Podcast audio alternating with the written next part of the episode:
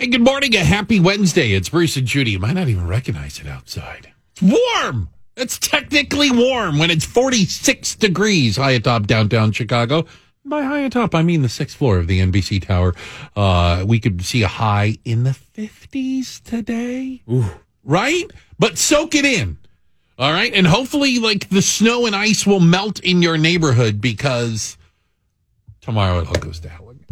Well, but that's the problem. The snow is already melting. Mm.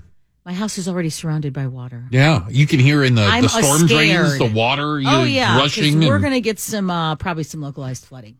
Oh, good news. Oh, yeah. Good. It's before, like... That's before the snow. Yeah, and then you've got now we get the snow. Heavy, wet snow uh, could be starting this I evening. I feel like I'm hearing the forecaster say four to seven inches. I mean, not too bad. When did seven inches become not too bad? Mm, okay, better than a foot. I guess yeah, that's, that's where we're at, right? Oh, you know how many why? inches are in a foot again? I'm sorry, I can't read this thing. Let me write that down. Yeah. When did seven twelve? Inches? Yeah, yeah. Oh. It's all a matter of perspective, I suppose. Mm-hmm. All a matter of perspective. You know what? Uh, this is Random Acts of Kindness Week. Uh, are you are you participating? My guess is most people are not aware that it's Random Act of Kindness Week. Uh, do you perform random acts of kindness? three one two, five nine two, eight nine zero zero. five nine one, eight nine zero zero. three one two, five nine one, eight nine zero zero. Um, I, I think that the, the, the problem is, is if you go out to specifically perform random acts of kindness, I think you're defeating the purpose. That's not random. Yeah, you can't plan to have a random act of kindness. Does that make sense? Mm-hmm. It's like you're going to you know go what? plan whatever. to be a hero. I don't think it works like that. It does. Whatever works, right? If people need a reminder to be kind, I'm all over it. And that's really what it is. You forget to be kind. It can this be is, tough. This is like my jam. I, I, I like. I'm the one who has the bumper sticker that says kindness matters. Oh, do you yeah. remind everybody behind you yes, so that when you cut absolutely. them off in traffic, like, hey, don't honk. Uh-huh. You know what? It doesn't Mine says co- visualize swirled peas. So just kind of give you a different vibe on it. Oh, boy. Bumper stickers yeah, are a great way it, to communicate. It, they are. I also have one that says uh, women belong in the force, maybe. Uh... How many bumper stickers do you have on your car? Yeah. Is it two? Are you one of those people? The whole oh, back Judy. of the car is yep. covered in bumper stickers. Nick, I have and... an S I U bumper sticker, too. I yeah, no. paid three. Okay, so now we're up to three. A, you know what? It's a Pilot. It's got a, a wide It's got back. a lot of space that you need to fill up there. there and back. You know? Yeah. Well, so the kindness thing, though, because... Got the listen. Carter Mondale sticker on there, seventy-six. Oh, I wish. You know? I wish I had those stickers now. I see those people that have those ones, and I'm like, that was like five elections ago. Oh well, you can take the sticker off the car. They're dead. I love yeah. the political buttons. If I ever see them at vintage stores, I always collect them. So, yeah, I'll take the uh, bumper stickers, too. Anyhow, kindness. It doesn't cost anything. No. It doesn't take any energy, hardly. I mean, it's ridiculous. Just be kind to people. It could just be even in the tone of your voice. Mm-hmm. What are some examples of random acts of kindness on this Random Act of Kindness Week? I think the big one is paying for the people's coffee behind you.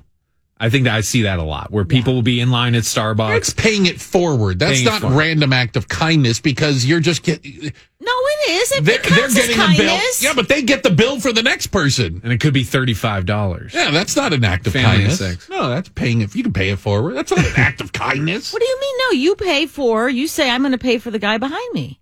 Yeah. But then he's got to pay for the guy. As long as the expectation him. is that they can, don't have to pay for the next can, person. Yeah. yeah, I mean, it's all about. It's not. Don't force yourself to be kind. Kindness is a. It's a. You know, that becomes a character fault. Here's what I try to do. I if I'm in line, I always. Oh my gosh, if someone needs, you know, money that's a dollar to, you know, whatever it is, a quarter. It just if you can do it, do it. I mean, if they're never in my life has somebody not for, had enough money in front of me. That's, that's never in my life. Several times that's happened to me. Never in my life. Several You've times. You've never been someone behind. Every time I've stepped up. Oh, it's wow. It's a good never. feeling. It's a good feeling because you're, and it's, and they're always so like embarrassed. And you're like, you know what? It's a dollar sixty-seven. You pay it forward. That's where you say pay it forward so they don't feel bad. I, uh, I am overly nice to servers. That's your act. To wait staff. And I've, I've, I've never worked in, uh, I, I've actually, I had, I had one uh, waitress once ask, go, did you used to work? And I go, I've never worked in the food service industry. And she's like, well, you're just like overly nice. I assume that you'd been through the, the trenches, you know, and you've, you've uh, uh, felt the pain of, uh, of, of, of serving people at a restaurant. So yeah, I, I, I just go out of my way to be nice to them, especially now, because I always feel like, Um, they're stretched a little thin. At least that's oh, yeah. what it looks like in a lot of oh, places yeah. that they're stretched I in. So tip better now. I try to uh, be nice to them. Now, is that just, just through your demeanor, or do you add yeah. that to the monetary side of things as well? Maybe a little. I don't believe in overtipping. I believe in. I don't believe in oh. tipping. I believe in overtipping. So very yeah. good. Yeah. yeah. yeah. I tip if they kind don't of based cha- on if they service. don't if they don't chase you out the door and thank you, you didn't tip enough. If you're not making a news, you know, item out of it, it's like, yeah, you just they gave didn't her come a fourteen thousand dollars They don't come tip. back and go, uh, uh, thank you, sir. Okay, that means you tipped enough. All right, there you go. Yeah. yeah. Well, I think that's the kindest thing, is to just find the people who are having it a t- the toughest day and just maybe doing something for them, you know? Or even people who aren't having a tough day. Just do something, you know, text someone good morning. It's just, it's... The simple things, really, that you don't even think about. I can't about. do it because I'm waking them up at this point. You know, if I, okay, don't do it right what now. God's wait, no, you, you texting me at five forty a.m., you lunatic. No you one else is up. Wait. Well, like Valentine's Day. You know, I wish to like everyone a val- happy Valentine's Day, mm. which I, maybe people wouldn't normally, right? Because you just think about Valentine's Day being from, you know, whatever, maybe your family or your significant other. But no, Lovers. everyone I saw, happy Valentine's Day. You know, it was a nice little thing. Really, to me, the biggest act of kindness is, because this always goes right to my heart, people who you you know are lonely, who don't have anyone, who don't even talk to anyone. That, to me, is just so awful that I do try to go out of my way. If I know someone on my block who I know lives alone, doesn't have any family... What was I that? say happy Valentine's Day. What was that? What was that song? What if God was one of us? What was that Oh, yeah, song? yeah. Who did that song? Oh, Jeez, I don't know. D J Tom, you should know these things. Right off the... Yeah, what if God was one of... I think the only time I've ever seen that performed was by Doctor Evil in uh, the Okay, Austin it Island. most certainly was not originally Joan by Doctor Osborne. Evil. Joan Osborne. Yeah. Does that sound right? Yeah, Joan Osborne. Okay, so uh, so the, the argument behind that was... And and it's bizarre that that song sticks with me. The argument... The, the, the, the premise of the song was that...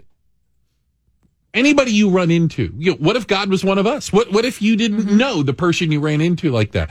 And I've taken that to mean that, for example, uh, I see two homeless guys on my way home from work. They're not there in the morning. I don't know where they are right now. But Sleeping. when I go home, they are along my walk on Illinois. I say hi to them every day. I'm, I don't know if I'm how many people say hi. I look them in the eye. They're people. They're humans. Mm-hmm. They're homeless or whatever. I, I don't always, I don't have change for them. I don't, I'm not giving them money, but I acknowledge that they're a person mm-hmm. and they're human. And I'm like, hey, you know, good luck today. You know, it's one of the, I just. Maybe you can kick in a few bucks today since it's kindness week. I don't carry money. I don't. What do they got? They got Venmo, for God's sake. Before, so, um, you, do you have before an you leave, N F- remind me. I'll give you a couple dollars. Do you have a Zelle account? An can N F T I, that I could maybe N F T. Yeah. Oh, you for the love of God! You can't eat an N F T. But that is I, exactly I, why I have cash money, just for things like that. Yeah. You never know when you're going to need a couple bucks. I want to tell you, I had a boss, and he was the president of a broadcasting company, right? Or like a vice president. He would carry around pouches of tuna fish, and he would give the homeless guys pouches of tuna fish. Okay, that's And rude. I laughed, and I said, you're that serious? Is oddly no, no, no. specific. He said that they were appreciative because that's the one thing that they can carry around with them and eat. Like those little, and the guys would envelopes. ask him every day, "Hey, you got to wear those tuna? pouches? That's yeah. yeah, can I get yeah. the lemon pepper next time? Yeah. Can I get right. that? The buffalo style, little star kiss. Ooh. Huh? Yeah, oh yeah. That is ra- that is oddly okay, weird. And but, kudos yeah. to him that he learned what they wanted. Yeah, because it is true. Mm-hmm. You know, you think that homeless people tuna just fish. want your leftovers? No, they probably want. I have a friend. Every time I'm on the phone with her, she's a nurse. Ever, I, I swear I don't talk to her that much, but when I do, she's on the. Ph- I'm on the phone and I hear. I'm like, "Where are you?" She's like, "Ah, giving peanut butter to my friend, you know, Bill." Every week, she drives by and gives this homeless guy a jar of peanut butter because one yeah. time he asked whatever she was giving him money. He was like, "Do you have any?" He goes, "I don't butter? want money. I want peanut butter." So, so peanut butter is a big thing for homeless people. And the, again, going to Nick's reasoning, it's probably keeps well. It's in a jar. It's easy to right. carry. So, yeah, there you go. You know what? Uh, maybe I can get some peanut butter on my way home. There you go. Because I go right down Lower Wacker there. I have many opportunities. Yeah. For peanut butter. To get pa- out peanut butter. Pam, what do you got for us? Yeah, uh, a few years ago, um, my husband and I, we used to do a pay it forward in the restaurants and stuff, pick out somebody. Well, one day I was in Cracker Barrel by myself, and I see this elderly gentleman, and he's dressed kind of, you know, shabby and everything and that. So I told the waiter that uh, I would like to pay for his meal. That's nice. Well, a few minutes later, the waiter comes back to me, and he said, that gentleman wants to pay for your meal. He's a pretty wealthy guy. Aww. He just dresses that way for people to leave him alone. How wow. sweet is that? That's fantastic. Yeah, yeah. Can't ju- I can't judge a book by its cover. That is almost too much kindness. Okay, so maybe so I need kindness. to ask the guy standing outside of the Walgreens with the cup in his hand, do you really have a lot of money? I mean, are you really just a rich guy? that is that is a risky proposition. That's a risky proposition? Okay, risky. maybe I shouldn't go down that path. He's got a cup out. Right? He's probably legit. Um, you've seen people with the emotional support animals, right? Well, a man is fighting to keep his emotional support pig, or as Nick would call it, emotional support bacon. All right, we'll talk about it next on eight ninety W L S. People with their dogs, usually maybe a, a cat, cat yeah. you know. Uh, the airlines then started to have to um, issue uh, parameters because people were trying to bring a whole variety of every animal. Dare I say farm out. animals? Like yeah, the, I, one person that was one. It was emotional support peacock, and I was like, you got to be. You think you're going to bring a peacock on it, but you think snakes on a plane are bad. There is a peacock on this. Okay, uh, but we've got a guy. There's always a guy in New York who's trying to keep his emotional support pig. He's got a pot-bellied pig, and weren't th- those were kind of a popular pet for a while. Yeah. yeah, I think they still are. I think a lot of people have them. I think or they're teacup, cute. teacup yeah. pigs too. They try to Wait get a minute, the Ryan thing is a teacup pig. Yeah, little, okay. little pigs. Yeah. Ryan Sandberg's daughter, okay, who I went to school with. Oh wow, Shelby Sandberg had a pet pig. Had a pet pig. Well, mm-hmm. in, fun fact. Here, fun fact. For all the Cubs fans. Well, apparently Eric. in the little town in upstate New York that Wyvern, his name is, his parents wanted to name him Laverne. They went with Wyvern instead. Wyvern, um, you can't have a pig because they consider it a farm animal and you can't keep it in town. I don't know why why a pig is considered, you know, a farm. We just because someone said we, because we're going to eat pigs, so mm. you know you can't keep them. I well, mean, old McDonald had one. Hello, yeah, it's and a, you live yeah, next to the, a pig farm. There right, is that I know Maybe it's disgusting, the, the, the, but it's not a yeah. pig farm. It's one pig. It's and, singular pig. Yeah. Now it is one hundred ten it pounds, which one hundred ten pounder. Yeah. That's a lot of but bacon. I, why can't a pig be? Why can't a pig be? Uh, you know, the family pet. It, it's ridiculous. Let let him. Do what he wants.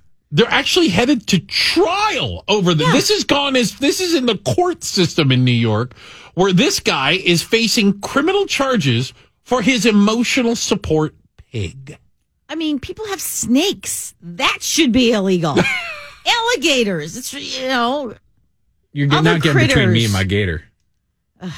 Me and Amos, we, we're we're good pals. A, I mean, you know, I'd have a problem. Maybe I'd be. I think I'd be smelling the pig a lot and thinking mm, bacon, but not him. He says he needs it. It got him through, helped him through a I, divorce, a family do, death. I, I don't spend a lot of time around pigs, contrary to popular belief. I don't think they smell like bacon, do they? Well, and these no, they just smell like if pig. They do, I'm going to get them. These Vietnamese pot-bellied pigs are kind of a different breed, too, right? I mean, right. they're they're smaller, they're they're low to the ground. Pets. Do we even eat Vietnamese pot-bellied pig? I couldn't begin to tell you. I maybe the Vietnamese know. do. I mean, uh, maybe. Do they call it a Vietnamese pot-bellied pig, or do they just call it a pot-bellied pig? pig. yeah. They just call it a pig, like we do.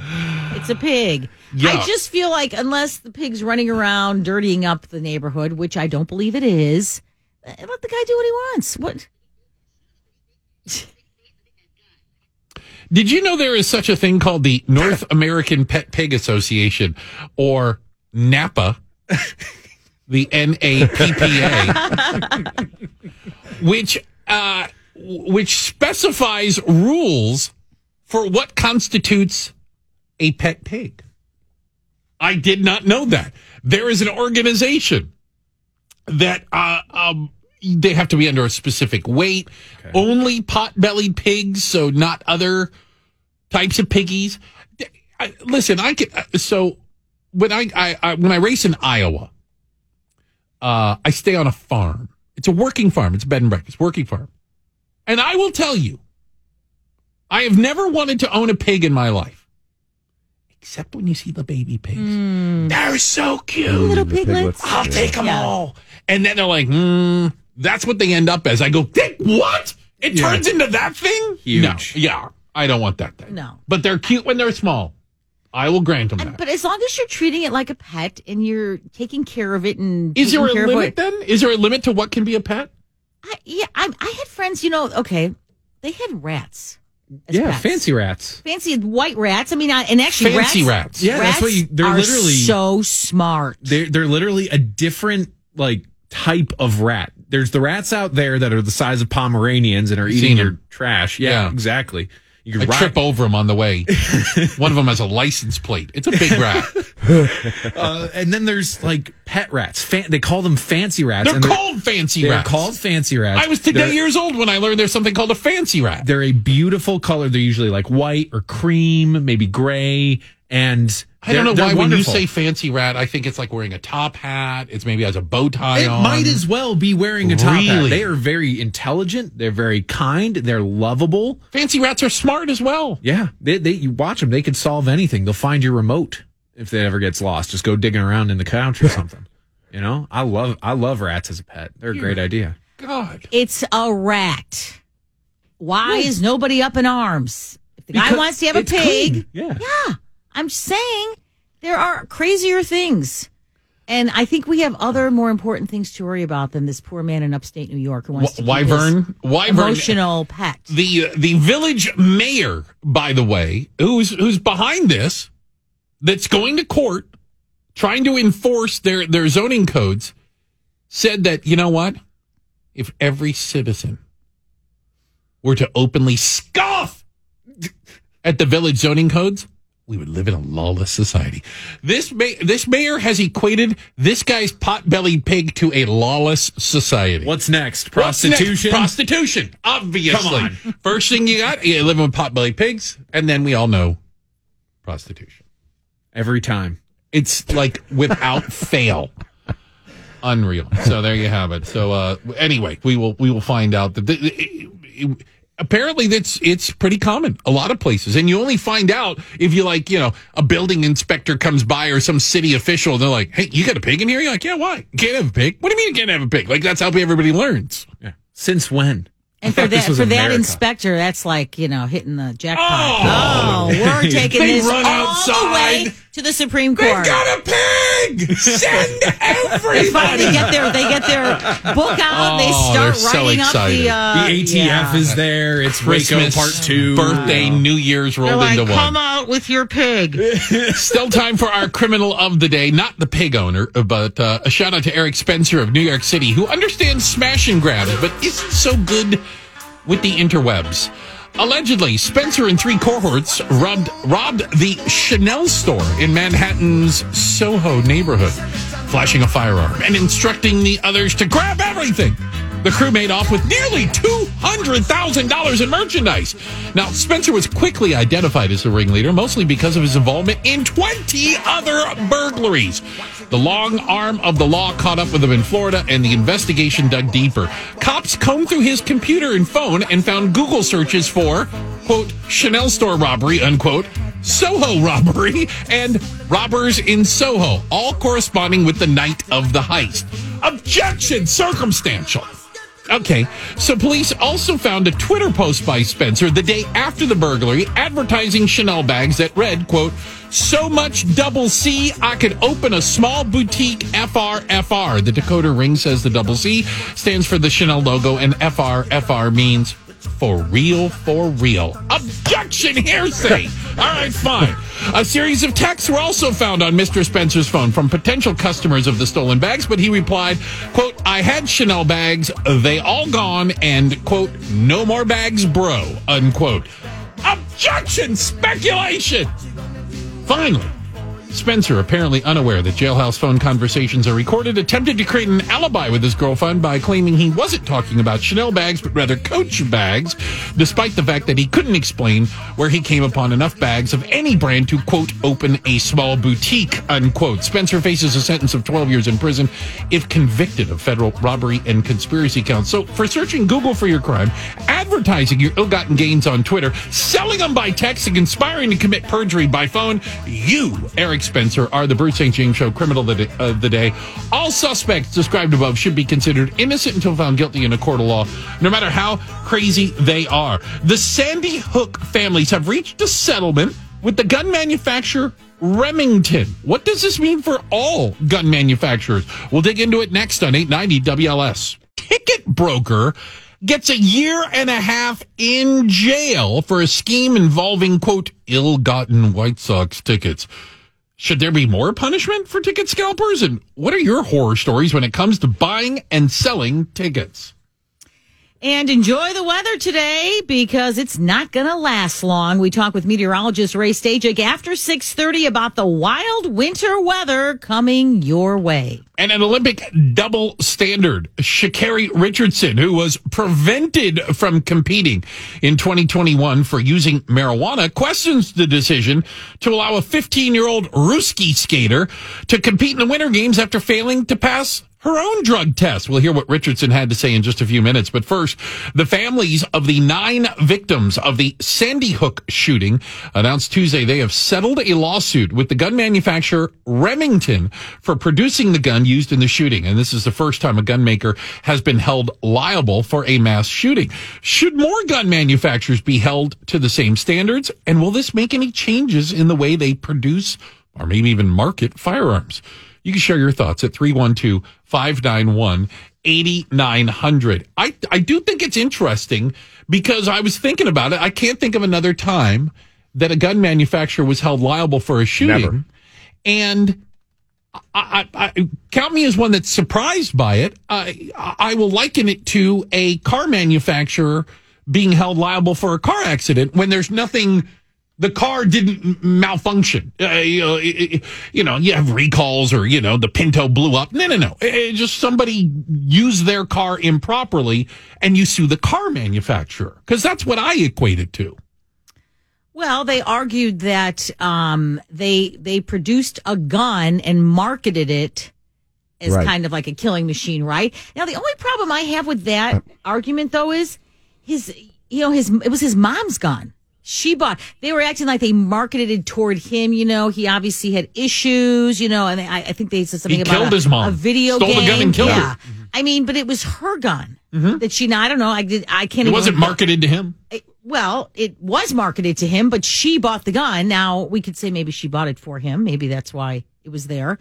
But it, so I just thought that argument legally, just strictly legally, kind of fell apart there. But, you know, obviously the court didn't. Hmm. If someone steals your gun, you know, you're a legal gun owner. Right. And someone steals your gun and commits a crime with it. Why is it the gun's fault? Yeah. Why? How How does the gun fall into it? Maybe it was, you know, improper storage. If of the, somebody I, I steals mean, your know. car and then commits and, and hits somebody crossing the crosswalk mm-hmm. on Michigan, why is it the car's fault? Well, and that wasn't about that it was her gun. I mean, I just brought that up because I thought that was interesting. Right. No, but because it's the let's, same. But let's not forget, he fired a, over one hundred fifty mm-hmm. bullets in four minutes. That was the that was the gist of this case. That that gun never should have even been produced. I own one. Uh, I have one. Everybody should own one. Yeah, I, well, you have two. Yeah, three, four. So what's it, what's since you're an owner of one, Bruce? What's it like? You know when what it do you comes. Mean? Like, in terms of the, um, as someone who's only, I think the biggest gun I've ever fired was using a, uh, like a double barrel shotgun in the moors of Scotland to shoot clay pigeons. That'd get a little kick. Is, right? Yeah. That's Feel that in your shoulder. You do. But it's, it's hardly anything that is modern in any yeah. sort of way or, uh, and why do, yeah, like, why do you need a gun that shoots one hundred fifty bullets in four minutes? Why, why don't you need you, one? Why would you ever need that? I, I'd rather have oh. one that shoots two hundred fifty, but, you know, yeah. I go with what but I got. For what? For... Because. To protect against tyranny, is my opinion, but yeah. nobody will go along with me on that. That's fine. Tyranny? Um, so the the thing about it is, is it's difficult for people who don't understand guns to get. The bullet that comes out of that rifle is no different from a bullet you can fire out of a variety of different rifles. Mm-hmm. It fires uh, two twenty-three or five five six ammo, mm-hmm. okay? Um, I, I have five five six in mine. Mm-hmm. I have the NATO. It's a little cheaper. Uh, it, it, the ammo. Every pull of the trigger is one bullet. A hunting rifle, every pull of the trigger is one bullet. Mm-hmm. A pistol, every pull of the trigger is one bullet. It's just the way it looks. Mm-hmm. Wait a second, Arguing, but that wasn't this gun, right? It most certainly was. Yes. He yeah. shot one hundred fifty bullets. Yeah, he brought extra ammo each with him. Each time, one push. He pulled the trigger. He pulled the trigger, one fifty trigger. He pulled the trigger one hundred fifty times. Right. Hmm. It's not an automatic weapon. It no. There's no such thing. They're illegal, and they're almost impossible to to find and right. get and, and, and have. They're military only, uh, automatic weapons. Um, so it's one pull of the trigger equals one bullet. So if that gun, the A R fifteen specifically in in this case, the the Bushmaster that he used in this horrific crime, let's get that out of the way. The only difference between that and thousands of other guns is what it looks like. And so the argument is, and the argument I would make is, the difference is between Judy's Honda Pilot and my Mustang. You know, they're both cars. They both go from A to B. Mine just looks sportier. Well, that's a matter of taste. But anyway, yes. I. Uh, but yeah. they both yeah. do the they same do the, thing. One just function. looks different.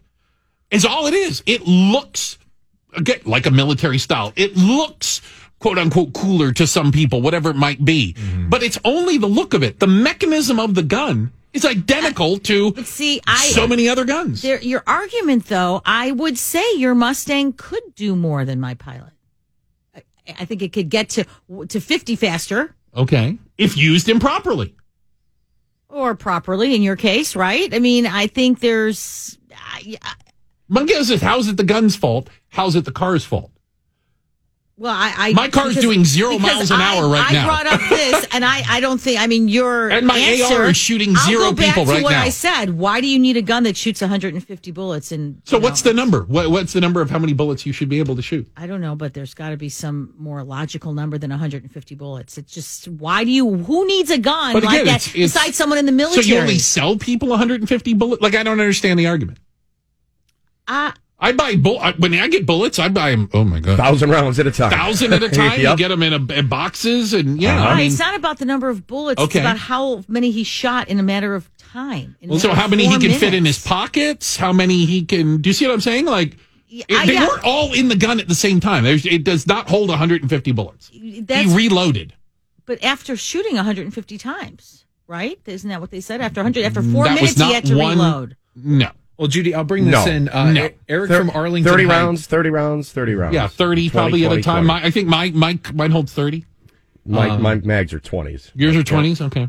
Yep. Uh, Eric in Arlington Heights says, I can shoot one hundred fifty bullets in four minutes with my semi-automatic pistol. Yeah. You know, so that's not radically but different again, from what we're talking semi-automatic about. Semi-automatic is the right. thing that scares people. Yeah, semi-automatic means every pull of the trigger is one bullet. Your Daisy Red Rider was semi-automatic. You know yeah. what I'm saying? Every pull of the trigger is one B B. And so the the argument is, and and these families, again, and I just don't understand necessarily, and I don't like the precedent of it, is how is it the gun manufacturer's fault that someone used a tool improperly? If you go on a a a, a hammer spree, you know, hitting people with a hammer, it, there was a, a stabbing, what was it, in Albuquerque the other day? Guy running around with stabbing. Mm-hmm. I, I doubt the knife manufacturer said, well, we we want this to be used to stab people with. Hey, Dave, uh, what's your point?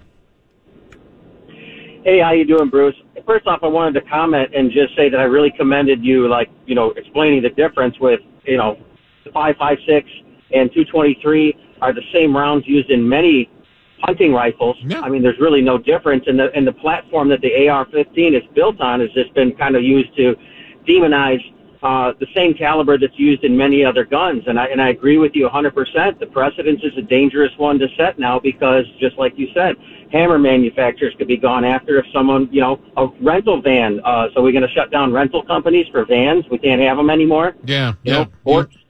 If eating you, utensils, whatever. Well, and again, and, and I appreciate that, Dave, but the, I mean, I guess the point being, and I am making, I'm not trying to be trite about it, is if you take Judy's Honda Pilot and you put chrome rims on it and you put a racing stripe and you put a, a, a wing on the back of it, by the way, it would look fantastic. Um, all you've done is change the appearance. It's still a Honda Pilot. Mm-hmm. And these rifles are rifles that shoot two, two, three rounds. How they look is irrelevant. Well, it looks scary. It looks like a military. Okay.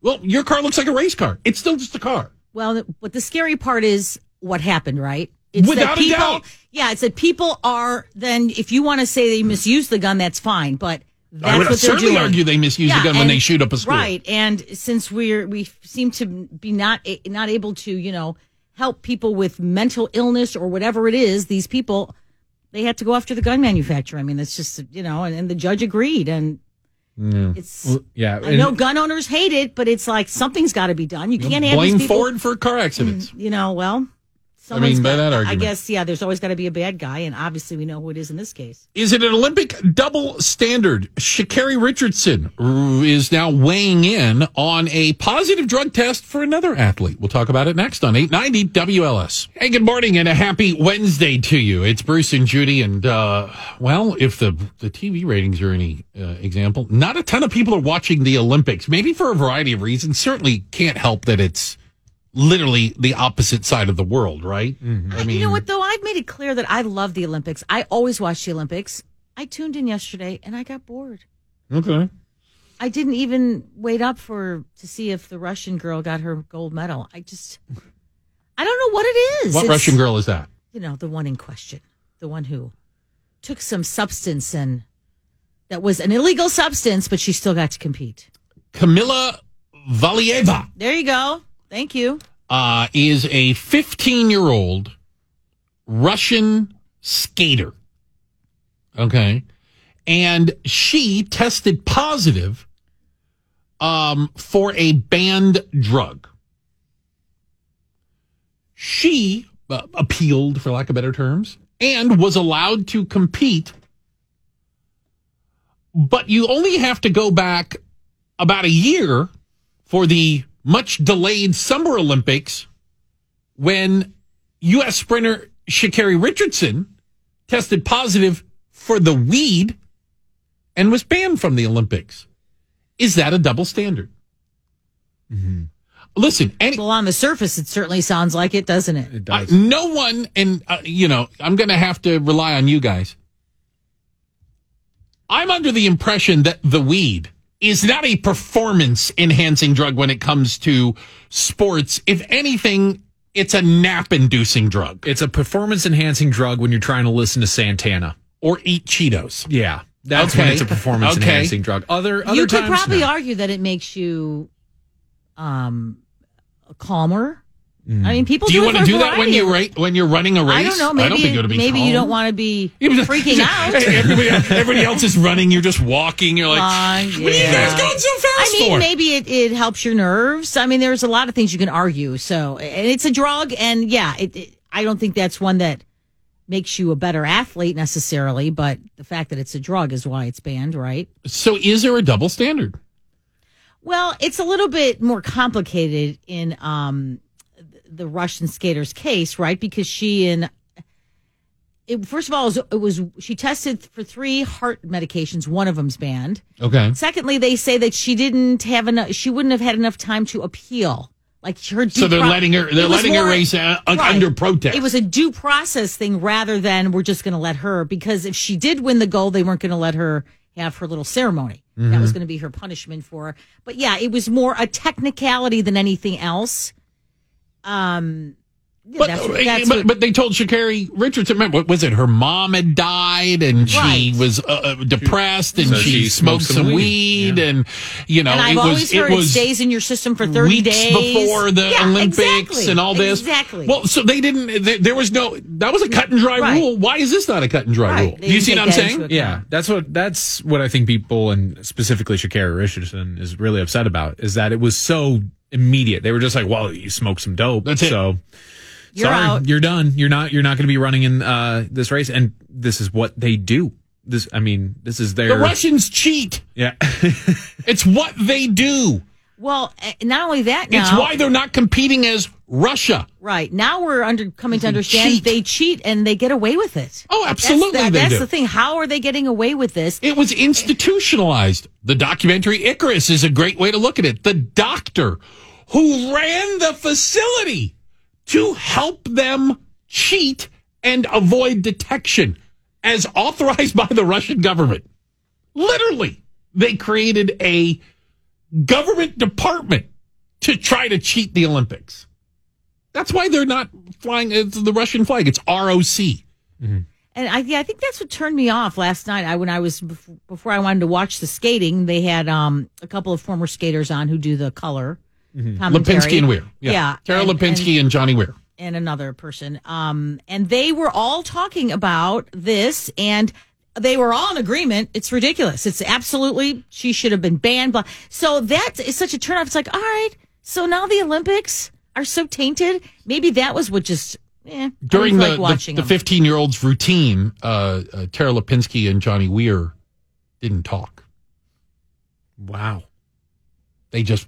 Let her skate under skate protest, silence. For lack of better terms. Okay. They they okay. didn't do the, you know, the play-by-play, uh, you know. She's about to hit that triple axel, oh, you know. Yeah, ah. yeah, you know, none, none of that. And that was their, I guess you'd call it their protest, if you will, that she was being allowed to compete after testing positive. So, yeah, just more of that. When it comes to the Olympics, maybe a good reason why, and maybe another reason why a lot of people aren't watching now. Hey, good morning. Happy Wednesday. It's Bruce and Judy. It is warming up a little bit, about twenty degrees warmer than yesterday. Could still get warmer today and then dramatically change once again. The only consistent thing about weather is the change, and nobody knows more than that than Ray Stagich. He's the senior meteorologist at the Weather Channel. Hey, good morning, Ray. Bruce, you know, good morning. When we're talking this much, you know something has to be wrong. Yeah, well, it is kind of interesting, the um, uh, uh, the, the the schizophrenic nature of the weather this week, mm-hmm. where uh, we had some real cold and wind added to it, followed mm-hmm. by some warming today. But the warming is just a um, it's just a tease, because Thursday we go to hell in a handbasket again. Uh, yeah, and um, we're also going to be led to believe that, um, you know, maybe the event is over some point tomorrow morning when there might actually be a little bit of a lull in the action. That's Ooh. kind of Mother Nature, like, resetting, and most of the snow that's in the forecast, I want to emphasize this, most likely comes tomorrow afternoon into tomorrow evening. Now, mm. you're going to be walking around town today saying, oh, what are you talking about? Not so like bad. fifty-something degrees, it's not too bad, it's February sixteenth. I'm feeling good, and then tomorrow, bam, that's the end of that gig. Uh, temperatures will be near like thirty, and it's going to be snowing in the afternoon. You're going to be like, what the heck is going on here? I blame Ray. But it's, yeah, why not? Everybody blames the weatherman, right? Uh, but it is February, let's remember. Although yeah. we've kind of had our ups and downs this winter, um, it looks like we'll go up and then back down and then back up and then back down. It looks like it's going to continue. Copy How that. bad is the uh, is the rain event going to be? Is that that seems like that's what's going to really cause the problems? Uh, yeah, the rain's going to be a problem in terms of flooding. Uh, it may end up with some ice jam flooding on some of the local rivers too. Mm. Um, heavy ice on many of the rivers, and the warmer weather is breaking up some of that ice, and then you can get rain on top of that. So the river rises over the next few days, um, maybe enough to lead to uh, some ice jams, and that could flood things up too. So we'll have to worry about that. Um, rapidly rising water, too, and then we'll have to worry about snow-covered roadways tomorrow afternoon. So uh, plenty to be concerned about in terms of weather, um, and plenty of slow travel, as uh, it does look like Mother Nature is going to kind of give us a one two punch here. The warm side first, then the cold side over the next, uh, let's see, we're at thirty-six hours. Ray Stagich is a senior uh, meteorologist over there at uh, the Weather Channel, and, and we, we check in with you to understand more of this. And it, it you know, one of the things that kind of strikes me, only because when I was walking in this morning, I heard the water rushing in the storm drains because mm-hmm. snow's melting. It's in the forties, yeah. you know, and, and there's still huge piles of snow mm-hmm. around and uh, on the side of the road and whatever.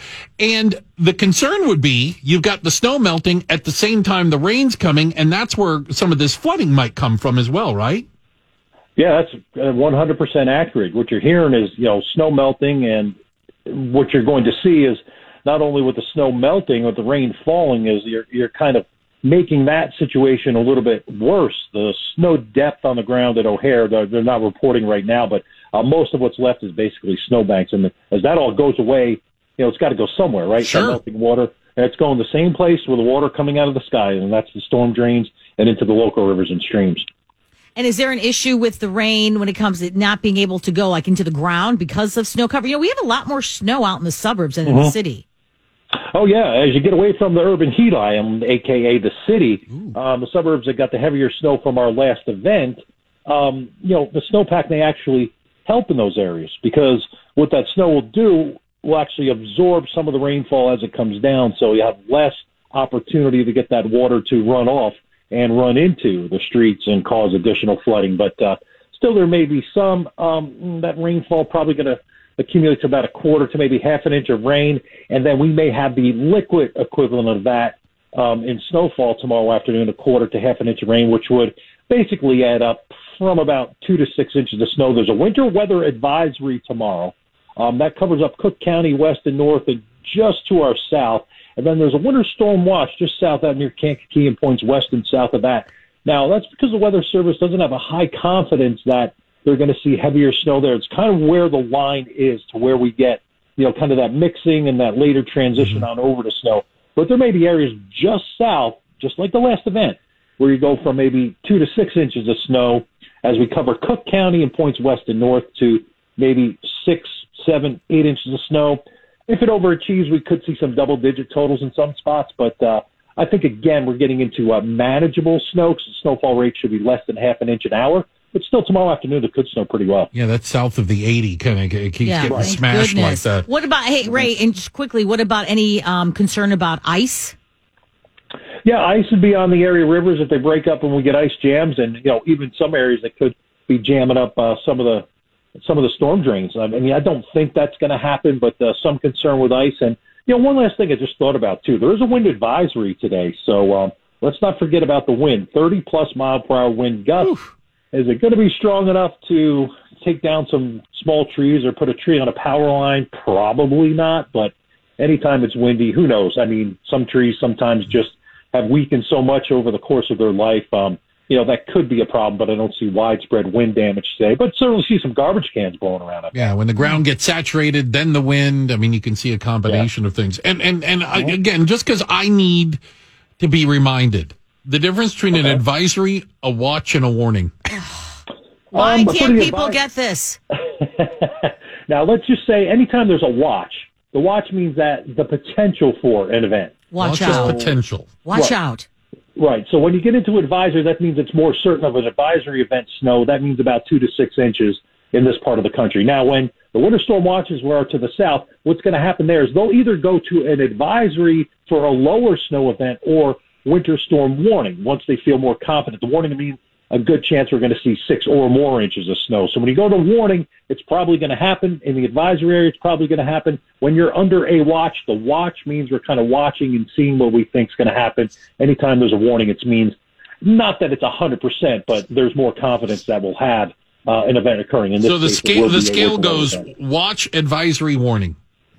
Yeah, from worst, from, yes, ex- exactly. That's what advisory I need. I need a scale. Okay. I, okay. Uh, and I would still argue re- green, yellow, red might be easier for me, but I appreciate it, Ray. All right. Have a great day. Okay. He's Ray Stagich uh, with the with the Weather Channel, senior meteorologist over there. They they use all these terms. I you know the, I can't keep them straight. And one of our texters points out it's a full moon. Ooh, well, wow, of course on top it of is. It. Oh wow. Yeah. Okay. That makes sense. Yeah. Weather's going wild. There's a full moon. Crazy weather. People are going to be having mm-hmm. raves out in the street. Yeah, but you go like from twenties to fifties to thirties and snow to it's, yeah, it's rain in the middle there. I mean, it's it's unusual to have rain and then snow. You're gonna you're gonna get we're gonna have like yeah. every meteorological phenomena happen in just about thirty-six hours. We're gonna get we try to pack a lot of living into the, wind, the next day and a half. Winds, high I winds, mean, thank you. Yeah. Cats what? will start making friends with dogs. Cats and dogs living Locusts together. Start coming out of the tree, out of the uh, skies. Yeah, it's gonna be one of those crazy. You know what? It's gonna be one of those weather days in Chicago. Yeah. We're so yeah. used to it. Well, and, and, and if you're not, you should be. The big change is now that uh, many people get a chance to work from home, and tomorrow might be one of those days where you're like, yay, maybe yeah. it's just not worth worth it, right? And uh, again, we're going to get a little bit of a lull. We're going to get the storm, a lull, and then version t- two comes in tomorrow afternoon. Nice. Oh, yeah. Good news. All right. We're going to go from the watch to the advisory to the warning. Hey, good morning to you. A happy Wednesday. Thank you for spending time with us today. It's Bruce and Judy. And if you uh, have gone to a, a sporting event or a concert or any kind of big event these days, you probably had to go and buy tickets, buy them online. The whole ticket world has changed. You know, we we went from the physical tickets. I've got a uh, a, a frame thing of ticket stubs of like all the concerts, you know, I went to. Like I was, mm-hmm. well, what do you what would you have now? A couple screenshots off of your phone? A code. You print out the code. Uh, yeah. what, what, what, a Q R code, a mm-hmm. barcode of some sort. Yeah, that it, it's changed. But I can remember, and and maybe this is just me not trusting technology as much. You'd go to a football game, a Bears game. And there'd be some guys out front. They, now, you know, one of the tricks is they're not allowed to sell tickets. They're allowed to buy them. So they go looking for a pair. Anybody yeah. selling tickets? That means they're selling tickets. Mm-hmm. So so you go and go, uh, you have a pair of tickets? Yeah, here, here's what I got. You know, fifty-yard line, you know, two hundred bucks. All right, cool. Well, you boom, boom. And you go inside. You got your tickets in your hand. We can't do that anymore. The the The, the sports leagues... And the owners got ticked off that people were making money off that. So they're like, we got to get, we got rid of it. So they brought it in house. And so if, I went to a Bulls game on Saturday. And if you go on the Bulls website, it also links to a secondary market of people selling their tickets. Season ticket, season ticket holders, I assume. Verified people, you know. Right? But the Bulls get a cut of that. You know what I'm saying? So, so now when I buy the ticket from Joe, mm-hmm. the Bulls still get another cut of the resale market. So that's why it kind of went digital, went online. But that also opened itself up to a whole new set of scams and schemes. And we're finding out that one ticket broker with a little bit of a insiders at the White Sox organization is going to jail for a year and a half for his stolen ticket scheme. Yeah, uh, thirty-five-year-old Bruce Lee. Not that Bruce Lee. I was going to say, that, the yeah. minute I read that, I was like, okay, come on. So apparently he stole these, like, comp tickets because his argument was the White Sox didn't really place any value on those stolen tickets. So he They should were just, free. Yeah. They, they were should free. be happy. Anyway, people came in and brought, drinking. That's exactly what he said. He brought in yeah. these hard drinking Sox fans. Buying hot dogs. I would have said, Pro- prove it. Bring him in and show me. Um, so anyway, yeah, he was sentenced to, yeah, a year and a half for uh, conspiring with uh, two other employees to sell thousands of those comp tickets. Now, they were... Unlike your, like your story, they were okay. You could use them. They, they were real tickets. Real because tickets. My big fear is buying tickets and then having and them fake. not, and then yeah, exactly mm-hmm. having them not. Even I still want to, I still want to print my ticket out when I have when I'm flying. I, I know it's on my phone and I use my phone, but I always the second yeah. they're going to if you printed scan it, your ticket, you're in the right place. Yeah, it's exactly the minute they scan my phone, I'm like, mm, okay, it worked. Thank you. So, yeah, three one two, five nine one, eight nine zero zero, really, who's with me? That it's always right before you scan anything, I, I my heart beats a little bit faster. It's so what, stupid, but... So he had some insiders in the White Sox, and they were printing some of these tickets for him, quote-unquote comp tickets, and then he was turning around selling them, and they were they were reaping the profits themselves. is the argument behind uh, at least with what they say w- what he was doing. Um, they did find some people inside the White Sox organization. They pled guilty as well to basically, I mean, you got to imagine, you know, d- running this scheme from the inside so that he could sell fake. Uh, well, they weren't fake. They were comp tickets. They were comp tickets, tickets yeah. Complimentary. Ill, ill-gotten, as Ill-gotten. you said. Ill-gotten. Ill-gotten. Yeah. yeah, they would even use these I D codes belonging to other teams, which because they give them comp tickets as well. So they, it was that was a nice little business until they got caught. The feds got involved in. I mean, they this is they went deep on this and and really got after it. Hey, Mike, uh, what has been your experience with tickets? Well, you know what? I've been going to concerts for a long time. Yeah. I went to see Aerosmith at the Aragon Ballroom for seven dollars and fifty cents. Oh, my. A ticket. When was and that? You know what? And you know what? A ticket for Styx, Ario, and Loverboy. Yeah. Second row, center. Mm-hmm. thirteen hundred dollars a week. Yeah, yeah. thirteen hundred dollars. That's not without the service charge. Right, right, right. Then they charge you more on top of that. Oh, you're yes, right. Yes, they do. Percentages and whatnot. Yeah. And I won't. I won't name the name the company, but you know what? They're in business and they advertise not on your radio station, yeah. but uh, all over the place. But you know. Seven dollars and fifty cents for C. Aerosmith back in nineteen at the Aragon Ballroom. Uh-huh. I had to go to Loop Records. Remember when you had to go to the record store to buy the re- you had to go to a record store. They had uh, ticket machines at record stores. If you didn't want to, like the people that camped out at the venue, you know, the, yeah. the, the, the box uh, office, right yeah. outside yeah, the box, box office. office. Oh, you kids today Those have no days. idea what that's like. No idea what that's like. God, seven fifty for Aerosmith. Oh my God, that's why. I mean, yeah, minimum, but gas was a nickel. That's true. But I, I mean, now your your minimum minimum for a, a decent club show, let's say at like the Metro, and the Metro is a great venue, mm-hmm. awesome venue. Love going there. Great artist, someone I really want to see.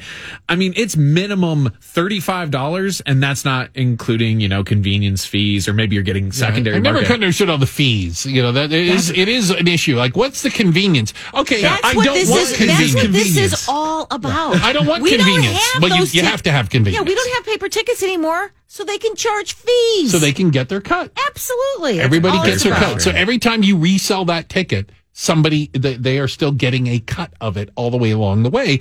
And they, again, they went online and did that because people were reselling the hard tickets and they were missing out on the revenue. And now we can sell our tickets used as an N F T and gain back the money oh, on it. And then, good Lord. So you, this is the grind set, Judy. I can, I can tell you, and don't ask me how I know, that concert promoters, especially for big concerts, will save good tickets, front row, second row for Styx, for example. The promoter, and then they will put them up for sale on these markets because yeah. it goes for much more than the face value. Yeah. I you think know, there was a case about that recently, I want to say. Yeah. Well, it's, it's nothing to stop them from doing up. it. You know, yeah. You can... Resell your, your face value tickets because I guarantee you Styx are not thirteen hundred dollars face value tickets. I'm pretty, pretty sure about that. Check out the headlines on the way, and it is tax season, the worst season of the year, worse than winter. And uh, Steve Burness with the Better Business Bureau is going to be joining us next with the latest tax scams you need to be aware of. It's coming up right here on eight ninety W L S. Tax season is upon us. Ugh. And so are the scammers. That's why our buddy Steve Burness is here with tips on how to avoid every tax scheme, swindle, sting, con, racket, and grift. Good morning to you, Steve. Good morning. Thank you so much for having me today. Excellent to have you on with us. And as the president and C E O of the Chicago Better Business Bureau, tax season means a whole new list of things that people need to be worried about. What's at, what's at the top of your list, your concern? Well, the, the, every time around the, you know, when people start filing their taxes, the scammers come out of the woodwork. And I think consumers need to remember that, you know, online and in person, there are scammers. So what I mean by that, there are some ghost pay, uh, ghost tax preparers. And what I also mean by that is the people that file your tax return on your behalf, and they basically don't sign your, uh, you know, your return that they did it for you, and then you're held liable for what's ever in there. So it's really doing your due diligence on those individuals before doing business with them. But really, you know, what we see the most of is the fraudulent tax returns being filed uh, in our scam tracker. Uh, basically what it is is somebody has stolen your social security number mm-hmm. and information and filed a, a fraudulent return with the I R S and did get a refund. And then when you file your return, the I R S tells you, oh, sorry, you can't file. Somebody else has already filed using that social security number. And it's, it's a pervasive scam. And even the I R S says thousands of people lose millions of dollars on wow. these scams. How can you avoid that, though? Well, it, obviously, Judy, the key is the protecting your identity as, as much as possible. And sometimes you can't protect it completely, as you uh, we all know. It's not a matter of if, it's a matter of when. But really, we're seeing a lot of these scams coming out of phishing emails, um, basically when somebody clicks on a link uh, and then provides information um, you know, to the scammer, like the social security number or other information. And there's data breaches, uh, so you become victim that you can be a victim that way without doing anything.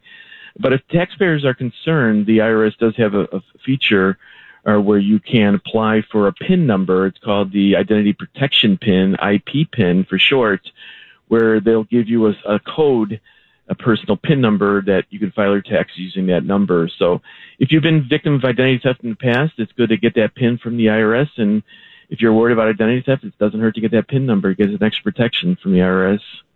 You know, one of the, the scariest things, and, and by the way, I, I got one of these. I got a letter from the I R S. I don't know if there's anything more terrifying than going into your mail and seeing the return address, the Treasury Department, the Internal Revenue Service.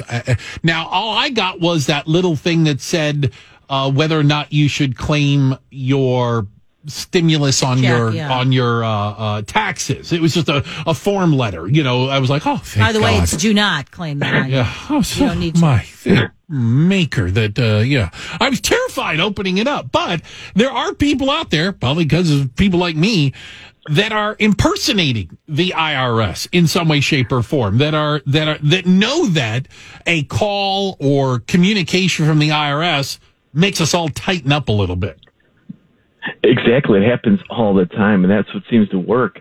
And usually they change the caller I D, manipulate it. It's a simple program that you can change the caller I D so it says I R S or Washington, D C Oh, God. And they call up threatening arrest, you know, threatening to take your driver's license away, jail time if you don't pay your back taxes or you don't give us your information. So does the I R S make approach. calls, Steve? Do they call you and threaten not you? Like, right? They don't ever call initially. you, right?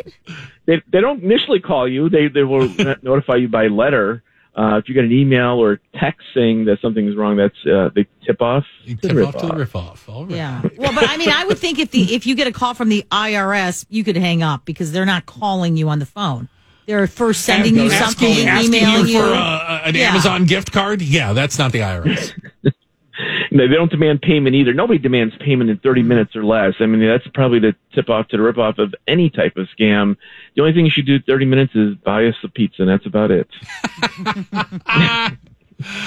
You know, but the, just like anything else, the, the scammers out there are – it's like they have a calendar.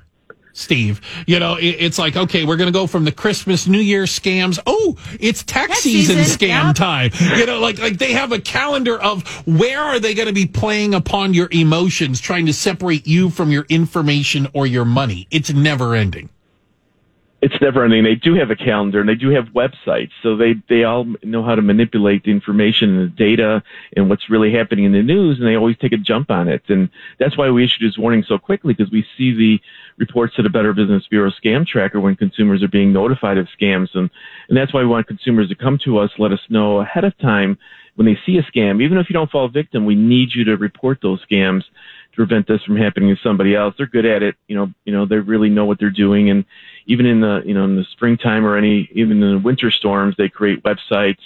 Uh, they know where the, you know, demographics are, people are, the storm chasers, what areas to go into. And it's really a lot of information on the internet, and it's a lot of information on the dark web as well. It's so sophisticated. It's just, it boggles my mind these days.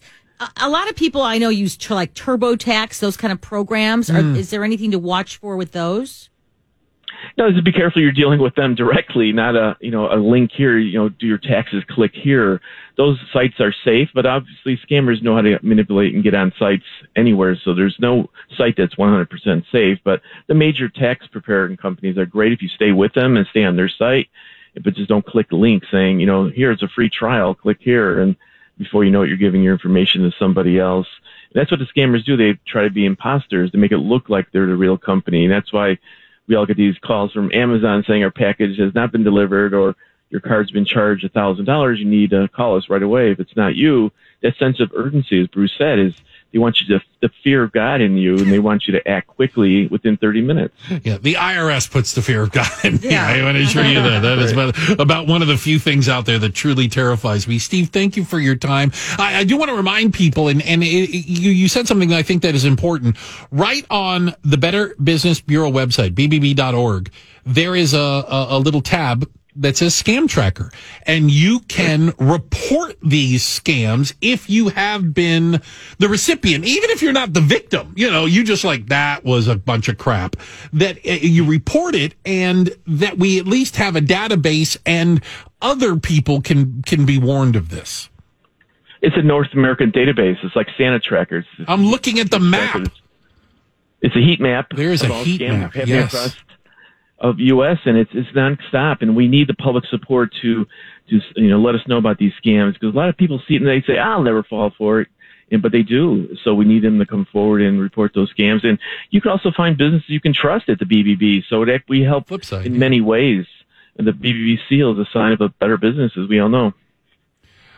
Really appreciate your time. Again, you're terrifying me here. I'm looking at the Scam Tracker. There's like one hundred thirty-four scams in my neighborhood. So I need to, uh, I need to pay a little closer attention to that. He's Steve Burnis, the president and C E O of the Chicago Better Business Bureau. The tax season upon us, and that means scammers are upon us. Always the tip off to the rip off. And I think that, that, that there, you, you just can't emphasize enough is the urgency.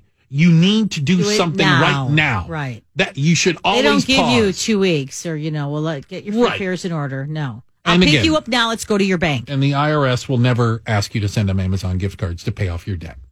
Not, surprisingly. Not yet anyway. Yeah. That's, that's coming down the road. We're in the United States of Amazon, but that's another argument.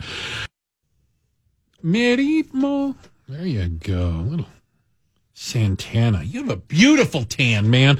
All right. Uh, hey, good morning to you and a happy Wednesday. It's Bruce and Judy, and it's time to play Know Your Onion. Now, this is where we read uh, news headlines, and they are either real-life headlines, like that really happened, or they are from the satirical site The Onion.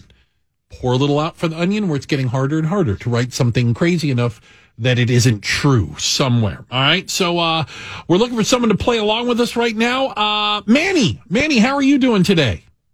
Hi, good morning. Uh, doing great. Where are you calling us from? Um, actually, I'm at work in Bensonville, but I live in Lisle. Okay, good enough. Well, okay, you're at work, so if you if you if you win, let's keep it down. I don't want you to get in trouble. You are playing for uh, a pair of tickets to go see Santana and Earth, Wind, and Fire come to the Hollywood Casino Amphitheater Saturday, July second, all right? Fantastic. Looking forward to it. So all you have to do is tell me, is this a real headline or an Onion headline? I will start with the first one. Roadkill is now on the menu in Wyoming. I'll read it for you one more time. Roadkill is now on the menu in Wyoming. Real or Onion? Real. You got it. All right. One for one. A new record. All right. Here comes your next one. Boston Dynamics dog unstoppable at Puppy Bowl. Um, real. Mm. Mm. Onion. That's no, the right. Boston, the Boston Dynamics is that, uh, Robot dog, robot dog, yeah, yeah. against the, yeah. all right, okay, so it, it, let's get back on track, shall we, Manny? Here we go, you ready? Yes, sir. Ford patents an auto sensor to scan roadside billboards and send ads straight to dashboards. Ford patents an auto sensor to scan roadside billboards and send ads straight to your dashboard. Real or Onion? Oh, that's real. You're darn right that's real. They are working on that twenty-four seven. All right, here's your next one. Eminem speaks to police officer after noise complaint called on Super Bowl halftime performance. Real or onion? Onion. He was onion. There. Yeah. Very good. Yeah. It was a little loud. All right, here we go, Manny. Your uh, your last chance here. You ready? Okay. Breast reduction surgeon freaking out after misplacing patient's nipples. Real or onion? Breast reduction surgeon freaking out after misplacing patient's nipples. Wow, that's a tough one with everything going on today, but I'm going to try onion. Yay! Yay! You're nice a winner! Job. Winner, winner. Congratulations to you, Manny. You got it. You're going to get hooked up with a pair of tickets to go see Santana and Earth, Wind, and Fire.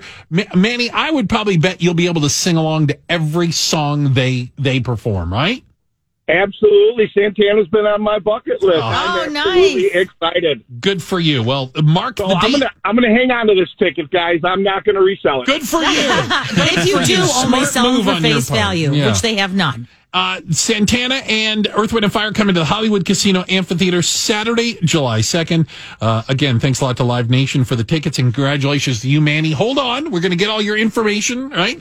And uh, get you hooked up so that you can go check out an amazing show coming up uh, th- this summer. So we read one of the headlines was, you can now order roadkill on the menu in Wyoming. Mm. Why in Wyoming specifically? Huh. Uh, because it's Wyoming. So yeah, there, uh, yeah, there it is. You can collect roadkill that you accidentally hit yourselves or, accidentally? That, or that you happen upon. Okay. Okay. Um, now, not all animals are fair game. Grizzly bears, some gray wolves, and endangered species are off limits. But, you know, you hit a deer, you, you hit, hit a, a rabbit. Grizzly bear? I, I think, I think that's eating really it tough. Is going to be the last thing yeah. you're thinking about. Mm. I, but you deserve to eat that grizzly bear. If you hit a grizzly bear with your yeah. car and turn it into roadkill, you have earned the right to eat that so, bear. I would take that and maybe make it into a, uh, a rug. My friend, my friend was driving along, minding his own business, because that's how every one of the stories start. And a bear ran out in the road, and he, he hit this bear. And he said he looked in the rearview mirror. He just kind of clipped it with the left front fender. And he looked in the mirror, and the bear is like spinning, like uh, uh like pirouetting, you know, flat spinning down the road. Now, he wasn't sure when he, he just hit something furry. Right? Mm-hmm. So he pulls over, immediately checks the front of his car. Good. It kind of screwed it up a little bit. And he starts walking back down the road to go, what did I hit? And about that time, the bear, now pissed off, is coming back yeah. towards him. I never should have got out of the car. Jumped in the car and left. He goes, he goes, not only did I not hurt the bear, the bear wanted to hurt me for hitting it. I think Absolutely. He just wanted to see his insurance information. That's oh, what right. it was. Yeah, let's yeah, just was exchange like, the bear's information. Gonna make a claim. No need to call the police. Yeah. Careful what you hit. Oh. You so may when, just tick it off. When I took the kids to the Grand Canyon, um, we stopped at the Roadkill Cafe, Ugh. which I thought was so hilarious. But and I don't think there was roadkill, but sh- just to be said, I had soup. No. I, I had the soup. I was like, you that would be the worst you, thing. They could throw everything no, in the soup and no, you wouldn't was nothing. know. It was a cream soup. There was nothing in it. Okay. I said, okay. you guys can get burgers and stuff. You know, how isn't this funny? And I just, just to be yeah. safe. You know, let yeah. that one go no. away. Yeah. Nick, now, you can, keep, you can keep roadkill in Illinois. Oh, yeah. Right? At least if you hit a deer. All you got to do is call the sheriff's department or whatever, or state police, and let them know you hit a deer. Hit a deer. And you can keep that thing. Mm-hmm. I think even if, you see, even if you don't hit it, but you see one that's on the side of the road. Why do I think Nick's going to swerve towards the deer? Why do I think that? Uh, yeah, I would. I have. Got to be careful. That thing comes to your windshield. You'll be thinking twice about it. Hey, good morning to you. A happy Wednesday. It's Bruce and Judy. And, uh, well, let's jump right into it. We have our chief legal explanationist, Rich Lankoff, with us right now. And uh, Rich is a partner at Bryce, Downey, and Lankoff. Good morning to you, Rich. Good morning, Bruce. How are you? Uh, so far, so good. I need your help kind of understanding the legal background behind this settlement. Uh, I'll give the story, which is um, Remington Arms, the manufacturer of uh, a A R fifteen rifle that was used in the Sandy Hook school massacre. Uh, Remington Arms has agreed to a settlement with some of the families, seventy-three million dollars settlement, to settle the lawsuit against uh, uh, Remington Arms. It seems like a pretty interesting, I, I guess my, my, is this, in your legal opinion, is this a one-off, or do you think this is the start of things to come for at least gun gun manufacturers? It does create a path for survivors, families, um, to sue the gun manufacturers in a way that's really never been done before, which I'll explain in a moment. But you, you talked about background. If I can, just it actually go to understand the context of this settlement, mm-hmm. which is in fact groundbreaking. You have to understand a little bit more of the context. So if I can, just you know, Please. very quickly, I'll give you that background.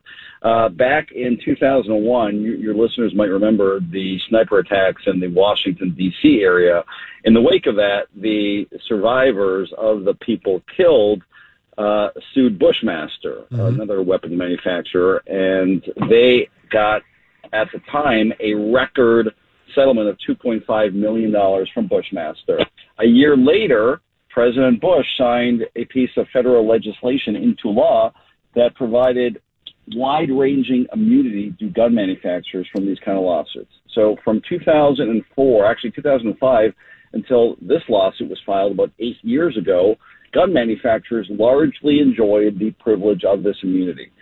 Fast forward to Sandy Hook, obviously a huge tragedy, and the families of the uh, victims of Sandy Hook, about twenty of the families, um, sued this company. Mm-hmm. And it took eight years to get to the current settlement. And the key legal strategy that they employed, Bruce, was a loophole, not a loophole, but maybe an exception in the federal immunity Uh, statute that said that if you violate state law, then you can, in fact, sue the gun manufacturers. And in this case, the families proved that uh, the defendant, in this case, was marketing guns to young people and violent young people, and that violated a Connecticut state law. That's why the defendant, in this case, paid up. Interesting, and y- because it, it was really kind of the marketing piece, right, that got that got uh, Remington. Exactly. They, like we've seen in tobacco litigation for years, the key to the record settlement in this case was getting into the, uh, you know, uh, boardrooms of Remington and getting their internal documents and their marketing data, which proved that they were, in fact, marketing to young people and to violent people like the shooter in this case. And a key stipulation to the settlement was that those documents would be released. Remington, of course, fought that uh, disclosure, but that is a key component of the settlement, that those documents are now in the public domain, creating a pathway for other families to sue in the future, knowing that they were, again, marketing to these individuals. So I have a question, and, and, and I'm not trying to play whataboutism, but I, so I'm trying to understand this. So basically they're arguing that the marketing of the weapon is at fault, and that that is why there was a settlement, you know, when you think about it. So can I use the car analogy? Would a car company be liable for marketing, say, sports cars to people who may drive fast or erratically and cause accidents? Uh, do, do you see what I'm saying? Is is there any comparison to, you know, product liability? Because they're not arguing that the gun didn't perform properly. It wasn't a it wasn't a defective gun. They're just arguing that you're selling it to people who will use it improperly. Well, couldn't I make that argument to uh, Ferrari? Yeah, it's a very good question. I mean, the, the lawsuit in this case contended that, you know, these hyper-masculine themes, including an advertisement with a photo of a weapon and, and the slogan, "Consider your man card reissued," specifically appealed to troubled young men, like mm. the Sandy Hook mm. gunman at the time who was twenty. So I suppose in your analogy, if car companies were marketing dangerous sports cars to people who had a proclivity to get into accidents or who drive them fast, then that would be an argument. Okay. But, you know, in the, I think in this case it's very specific. And there are these memos. Apparently they were marketing to these individuals, which is obviously the reason they're paying, you know, seventy-four million dollars when the last record settlement was two point five million dollars. A big, quite a big difference. And in your analogy, Bruce, don't you, as a gun owner, don't when you I, is is this? Am I thinking of police or just gun owners in general? Like, don't people say when you shoot your gun, you better shoot to kill? Right? You're not. Why else are you shooting your gun? Um, Yeah, but but you don't have Whereas to only your car, use it. Well, I mean, you don't. You don't. Your car isn't used to. You're not saying you buy a car because you might have to kill someone one day. Yeah, but your every car, you drive your car. You shoot. You but they're even, arguing the marketing. They're, but they're arguing right. that that are you putting it in the hands of people who would use it improperly? Hmm. And I, I guess it's just because it's a gun compared to a car. But you so, can use a gun properly and legally. Yeah, absolutely. Just like a car. I mean, guns are legal, think, right? Yeah. So, Rich, think, what what's you know? You say this is going to open up kind of a can of worms now for the gun manufacturers. Is that what you see down the road? Well, it's a great question. I mean, yes and no. Certainly, legally, there's now a path to circumvent this federal immunity statute to go after uh, gun manufacturers if they violate state law. But, the big but, there's only a couple of states that really have this state protection. You know, there are many states that have uh, bills pending, like California, that haven't been signed into law.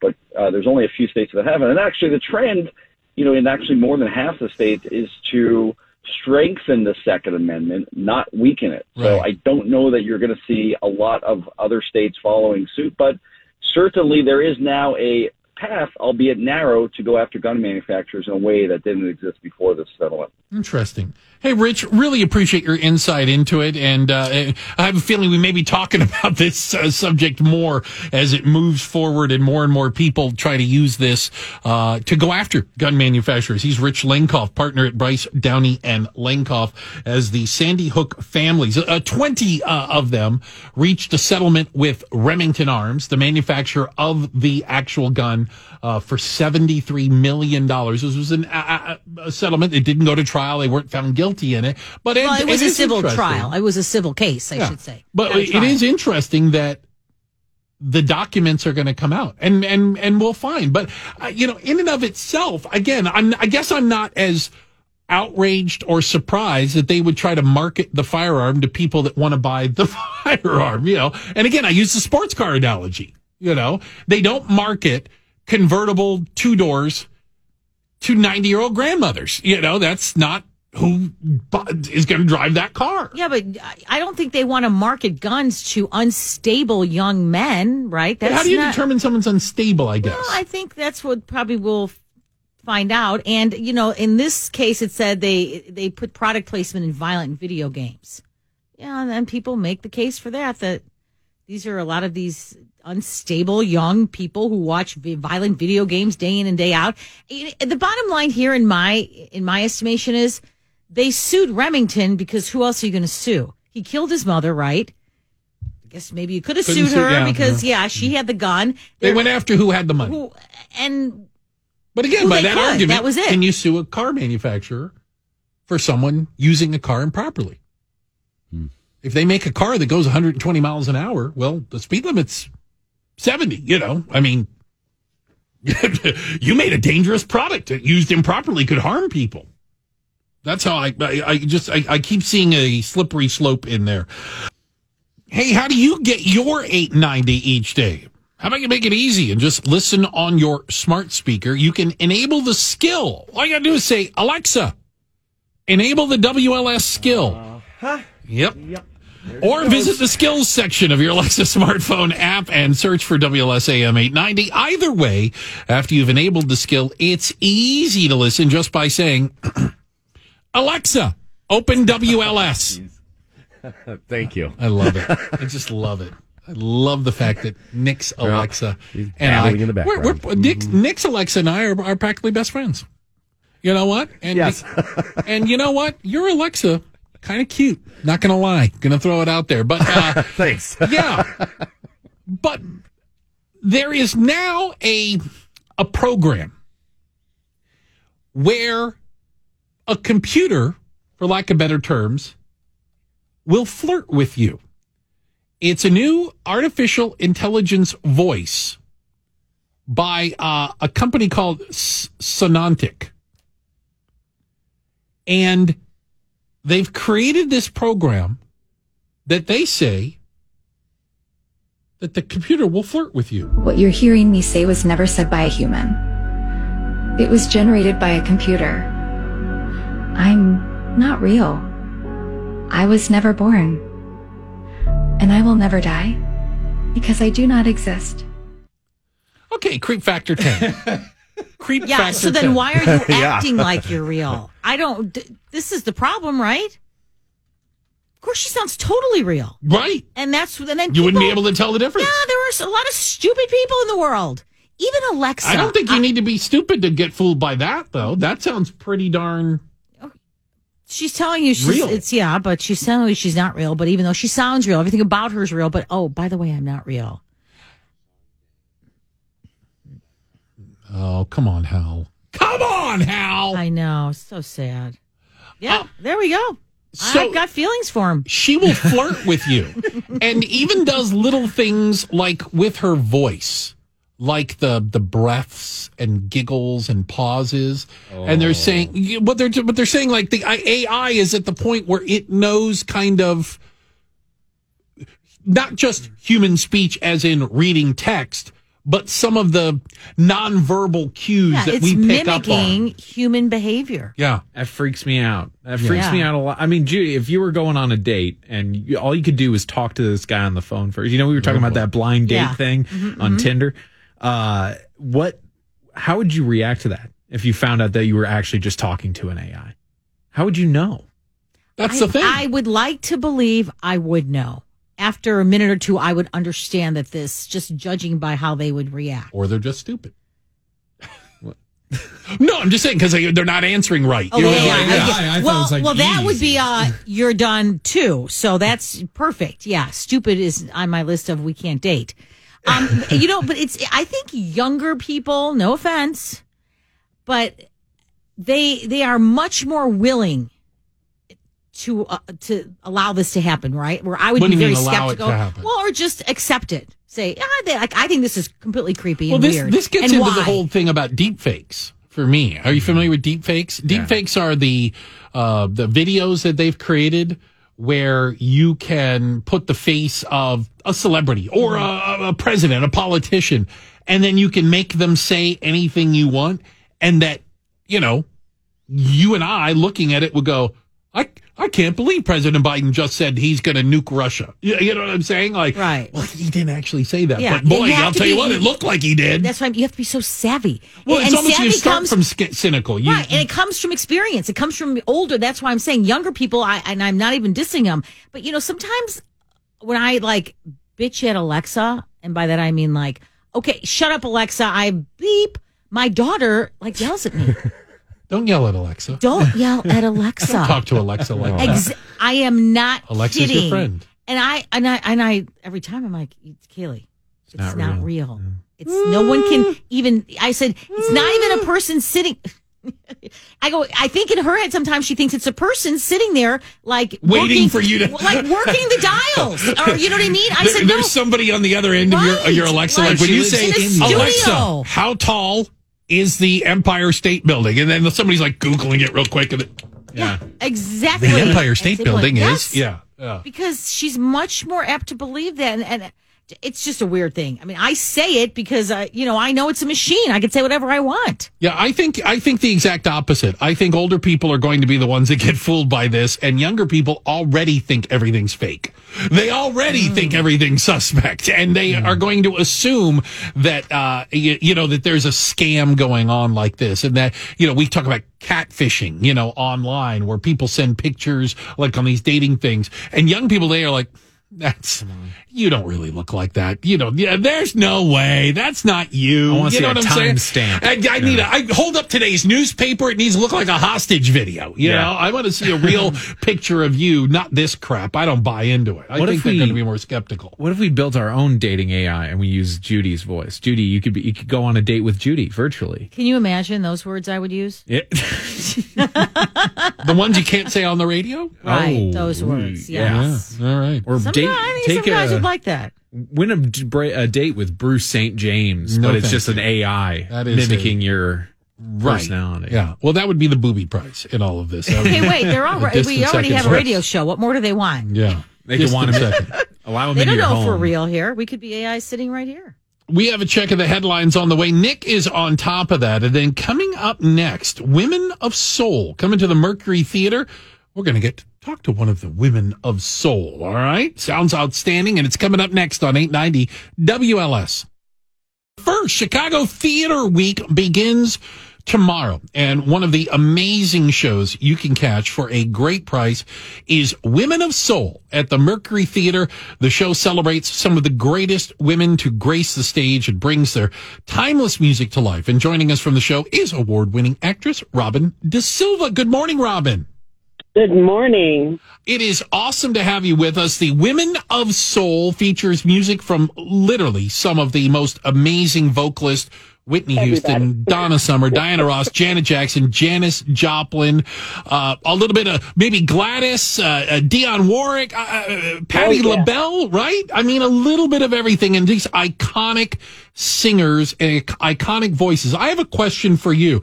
Do you enjoy singing one more than the other? Is it is it about songs or singers for you? It's about songs. It's about lyrical content. It, it's I mean, it, it's about connecting to the lyric, because when the lyric, when you're able to connect to it, you're you're able to deliver it with more conviction. Mm-hmm. And I love that, being a singer and music teacher and vocal coach. Um, that's what I teach my students. Give me and, an example of a song like that for you. Um. Oh, wow. There's just so many. Okay. I'll take the lyric of a show, uh, of the show, one of the lyrics in the show, like um, uh, the first song that I sing, Midnight Train to Georgia, um, mm. telling the story of a young man who wanted to to to go out and, and, and conquer the world, and, and, and, and here it is. It's like he's given up, yeah. that he's leaving. leaving on the midnight, midnight train, train to Georgia. and and he said, and the person who loves him said, I'd rather live in his world, you know, than live without him than mine. Hear, hear. You know, I mean, have you ever, you know, it makes you think, have you ever been in love with someone so much that you'll follow him to the ends of the earth? Mm. You know, it, it, where you'll live with them uh, and chase their dreams. And, and put yours to the side. So, I mean, I get really deep. I teach lyrical analysis to fifth graders and sixth graders. So, you know, I get pretty deep with it. Yeah. With it, so I love it. Robin, how distracting is it when the entire audience is singing with you? Because I gotta believe, I would, everyone's singing almost every word. Well, I tell you what, um, I encourage it. Um, with Midnight Train to Georgia, that's what you want. I mean, mm-hmm. with all of the songs in Women of Soul, the show uh, originated at Black Ensemble, and when I tell you it's it's it's an audience participation, it's it's required. So with that, we're used to everyone singing along. It lets us know that they're connecting on another level, that they're not just being entertained. They are connecting with us and the lyrics. So we we really encourage it, and we love it. Even when uh, I say uh, he's leaving, I put my hands out like to say, okay, say leaving, and they it never fails. They all go, leaving. And I love it. I was just ready to sing it when you did uh, yeah, it. I was like, exactly. I was right there. I was hanging on your word. She, it's she, the choir director in me, you know. Robin De Silva, uh, obviously uh, featured uh, award-winning uh, vocalist, uh, the Women of Soul, and uh, uh, you know, I just think about some of these amazing songs, uh, mm-hmm. and and you talked about this connection with with lyrics, and I'm very lucky that I, I've gotten to see some of these amazing women. You know, I, I I got to see Whitney, you know, sing live. Wow. Uh, you know, yeah. I've seen Diana Ross uh, sing live, and the, and that passion that comes out of it. There's something about R and B slash soul songs, though, that it it does kind of get to your heart. You know, I, I just feel like these songs, not only are they timeless, but they mean something. And one thing that's so great about this show, um, what to, to quote one of the lines from the show, it's not about the the the women themselves.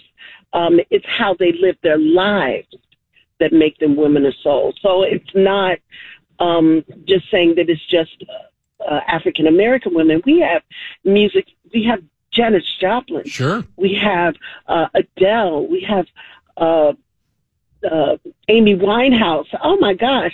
And these are women that they sing soulfully, and it's not, um, you don't want to just pigeonhole and think that it's just certain women of a certain uh, race, but it's about, I mean, Tina Marie, oh my God. Yeah. Soul, you know, soul goes across all, all races. It really does. It goes across all races and genres of music. Mm.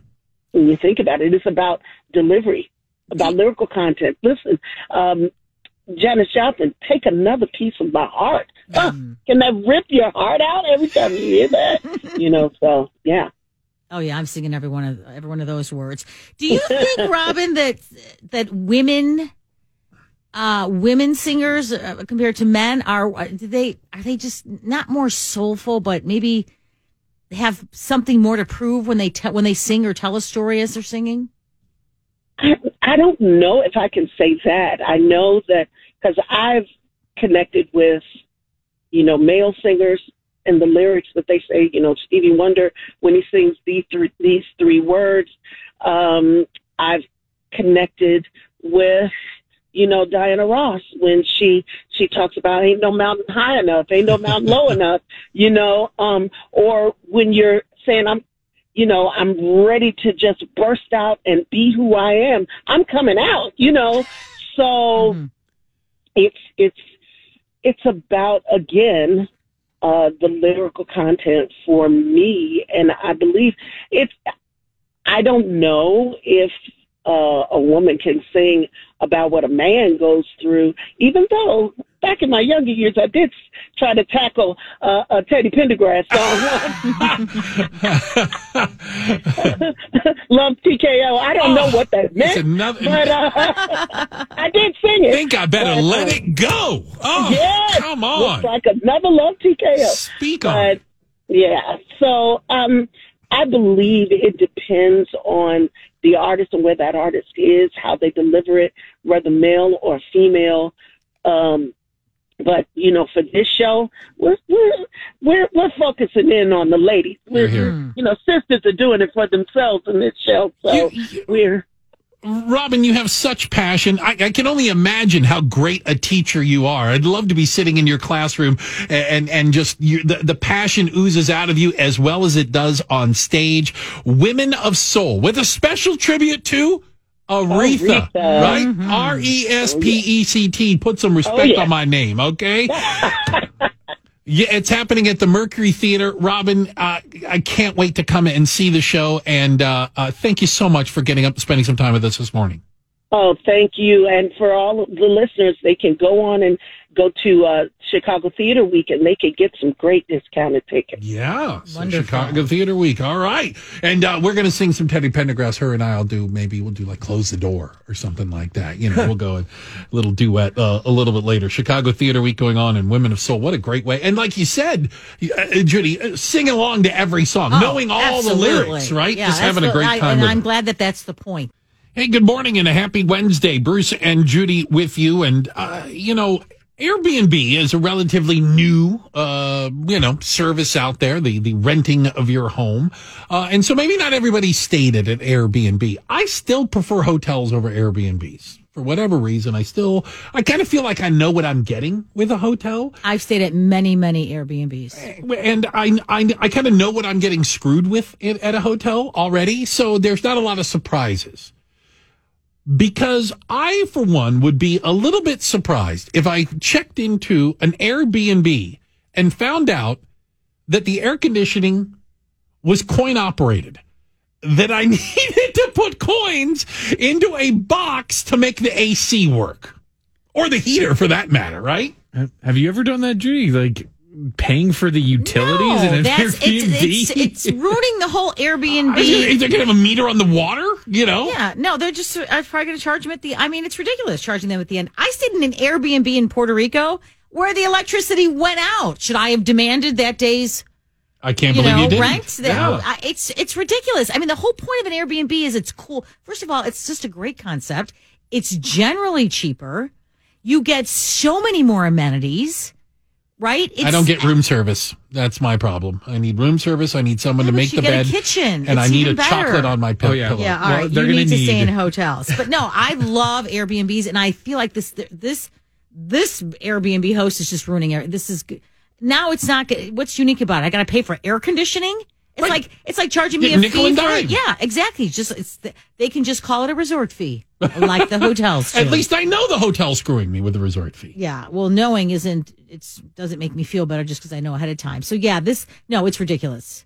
It's absolutely and and this is I this is going to really make people think twice, and it better not go farther than this. One well, I, I mean, and you would you would just hope that if if they were that the owner was that concerned about you running the air conditioning, build it into the price of a. Right. Absolutely. I mean, you amortize that over a you know a day. I mean, how much could it, could your electric bill be running the air conditioning?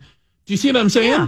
Okay, after charge me the extra right. three dollars, you know, uh, whatever, you yeah. know. It sounds like their air conditioning bill went up and they blamed their guests, you know, which yeah. it's just you have the air conditioning on. I mean, most in. places you can't touch the uh, the thermostat. The thermostat. Yeah, it's they it's set pretty that. set. Yeah, and if you, and if it's not, they there's always a little sign there that says, "Please keep it at this and this." And and you know, it's just funny. There are there are always locked doors in every Airbnb I stay in. I mean, you know, it's, it's sometimes right. They keep their personal stuff. Well, yeah, it's people actually live there. Yeah. Many times they don't live there. It's a rental. Yeah. It's their vacation home that they're renting out. Right. But yeah, it's you know the drill. It's not a big deal. And quite frankly, you aren't getting the same level of service at a hotel. No. So you don't expect to pay the same level. Right. If you're staying at some, you know, four-star hotel. I'm just where... worried that you know, they, they found out a way to a new way to nickel and dime, yeah. and that becomes the norm, mm-hmm. you know? If someone left food in an Airbnb, like you open, you get to your Airbnb. You and, open the fridge? You open the fridge. Fair game. Is that fair game? Absolutely. Has that happened to you, or is it always clean? Yeah. It's always clean. But, and you know clean. what? We have, the last time I did this, in actually Grand Haven, Michigan, we had so much leftover food that we left a note saying, because they say, don't leave anything. You know, and sometimes they might not be there for a few weeks, or maybe a few months, who knows. But we left a note saying we knew someone was coming and saying, this is all, you know, packaged. There's nothing that's been opened here. Please, we hope you can use this. I mean, we had to make a point of leaving a note because we or we would have gotten in trouble. They would have said, we told you not to leave anything. Yeah, you know, we, we, had, like, we, we rented a house in Rehoboth, Delaware, on the beach, and uh, um, it's it said on the refrigerator, it said, you know, condiments, butter, oh, yeah, they things like that. They, right. they, they just left that stuff, and you know, so you you're going to go out and buy food, you know, but mm-hmm. hey, you don't have to get ketchup for God's sakes. Yeah, we got that. You don't right. need to bring that back because everybody can't buy. Right. Every, you know, every time somebody goes there, they buy a bottle of ketchup. That's a hell of a lot of bottles of ketchup going around. Oh and God. If they don't have like a a wine opener or a can uh, opener, wine key, oh, yeah. that's that's really bad. I mean, now I've been to places that don't. Some places, and you know, those are the amenities you expect, right? You expect them to have enough plates, enough glasses, enough, you know, pots and pans. Sometimes they don't. Hey, Steve, now this is your business. You run uh, Airbnb. Right. Uh, tell me a little bit more about this. Are we making too much out of charging for air conditioning? Well, yes, because in the summertime, obviously, it's a draw on all your on your utilities, mm. and you have to charge accordingly, uh, seasonally. Number one, number two, as a as an owner of two properties, we depending on where you're located, we're down in the Gulf Shores of Alabama, which is absolutely beautiful. Yeah. They get seasonal hurricanes periodically, and uh, we have special assessments due to damages like Sandy created a lot of problems. Oh, so our costs go up considerably uh, just to keep the doors open for guests to come. Now, uh, we have to charge, as you call it, you know, uh, penny pinching or whatever. We have to charge additional for things like air conditioning, you know, linens. Uh, but this one, this one, and by the way, uh, Steve, I don't, I don't disagree. I would say just build it into the price. This one has a lock box, and you have to put coins in to make the air conditioning work. That just feels yeah, nickel no, and dimey. Our, our stuff is not like that. My yeah. stuff is not like that. It's just you know we we let the people know exactly what the fees are yeah. up front, and if they read into the uh, listing and they agree, then they book. I've never had anybody complain ever about having to pay for additional fees like air conditioning and whatnot. Yeah, yeah especially in the summer. I've never even Ooh. seen that listed. People yeah. don't put air air conditioning included. Well, actually, they do, because yeah. I look for air conditioning. Especially in the summertime, yeah. right? Especially in Gulf Shores in the summer. Hey, good morning to you, and a happy Wednesday. It's Bruce and Judy. The Olympics are going on, although you may not know it. Uh, I just, I, I don't know what's changed. Um, but the Olympics, it's... It feels like it used to be a bigger deal. Like, it just felt like it was a, um, everyone gathered around. You watched it every night. Uh, uh, the next day you'd be talking about this, that, and the other. I can't find anybody watching the Olympics. But I can't figure out why. I can't figure out why we're not watching the Olympics. And the, the ratings we prove it. We have great athletes. The, the, the, we have, yeah. The numbers are way down. That, you know, I mean, the time change, okay, but we've gone through that before. Yeah. Is it just, I don't understand. Is it too close? Was it too close to the summer? Because didn't we move? Yeah, we, it was yeah, last year, timing, right? Yeah, it was last year. Oh, that's right. It was last year. It was Maybe postponed we were, by one year. It's supposed to be the twenty twenty Olympics, ended up in twenty twenty-one. Yeah, so I mean, one year. The every other year thing might be screwing them as well. It feels like the Olympics are always on when it was only four years, every four years before. Mm-hmm. Did you know that? That it was only four years, or Every, that's news to you, Tom. What, Again, that, yeah. you yeah, uh, then, unbelievable. Back then the Olympics were the, really the summer and the winter happened in the same year. Really, right? So the Olympics only happened every four years. That now like there's an Olympic, years. a summer or winter every two years. So it feels yeah, like they're always oh, going. Geez, that's but yeah. that's been around for a while. I mean, that's I don't think that's I why we're not interested. Ten years, twelve I'm, years. I'm not gonna yeah. lie. I never really watched the Winter Olympics to begin with. I think the only person I watched was Shaun White because he was so popular. Yeah, snowboarding because he was so popular with guys my age. Well, that's Everybody when they had to start him. inventing the sports and putting sports in, you know, that, uh, uh, you know, we're going to have B M X motorcycles or B M X bikes. And, yeah. you know, they had to do things to keep the kids interested. It seems like they, well, they're not getting the younger audience to pay attention, and they don't have an older audience to, to follow the, the whatever it might be, the skiing or the figure skating. Speaking. And I feel like even the athletes are a little bit getting a little bit on the old side. Maybe. Well, yeah, Shaun White like is Shaun what, six, yeah. sixty-three, sixty-four uh, no, years old now. I'm sorry. Come what is he? But that was respect. his last. That was his last Olympics, right? That yeah. was his yeah, last one. one. So you think that would have been a big viewing audience? Yeah. And I mean, he's only thirty-five. Elderly yeah. in Olympic for terms. An athlete, for an athlete, yeah, for yeah, an Olympic athlete. Not when we true. have thirteen, you know, the twelve year olds of the Olympics. Yeah. I mean, some of these gymnasts. Are yeah. like like fifteen years old, for example. Camilla Valieva, Valieva, Valieva is a Ruski uh, skater, fifteen years old, and tested positive for a banned drug. Uh, it was a heart medication. the The difference is that she has been, she tested positive, but she's still being allowed to compete in the Olympics when other athletes who have tested positive for a variety of things have immediately been banned from the Olympics. Uh, Sha'Carri Richardson is the U S sprinter who tested positive for marijuana and was banned from the Olympics, uh, the American Olympic team.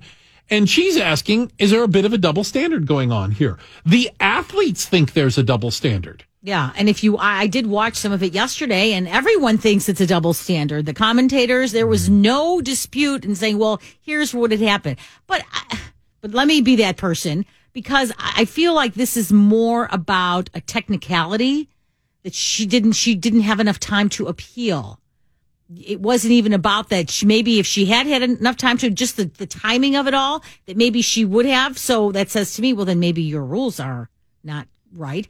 And then someone, one of our texters pointed out, um, Richardson was, it was, she was banned by the U S Uh, Olympic Committee maybe first, so that it didn't even go. So I know there are, it's, it's, it's all, the World Anti-Doping Agency, WADA, yeah. that uh, that monitors this, and they have a list of prohibited substances, and T H C, marijuana's mm-hmm. on that list, but so is trametzidine, the drug that was found in the fifteen-year-old's test sample.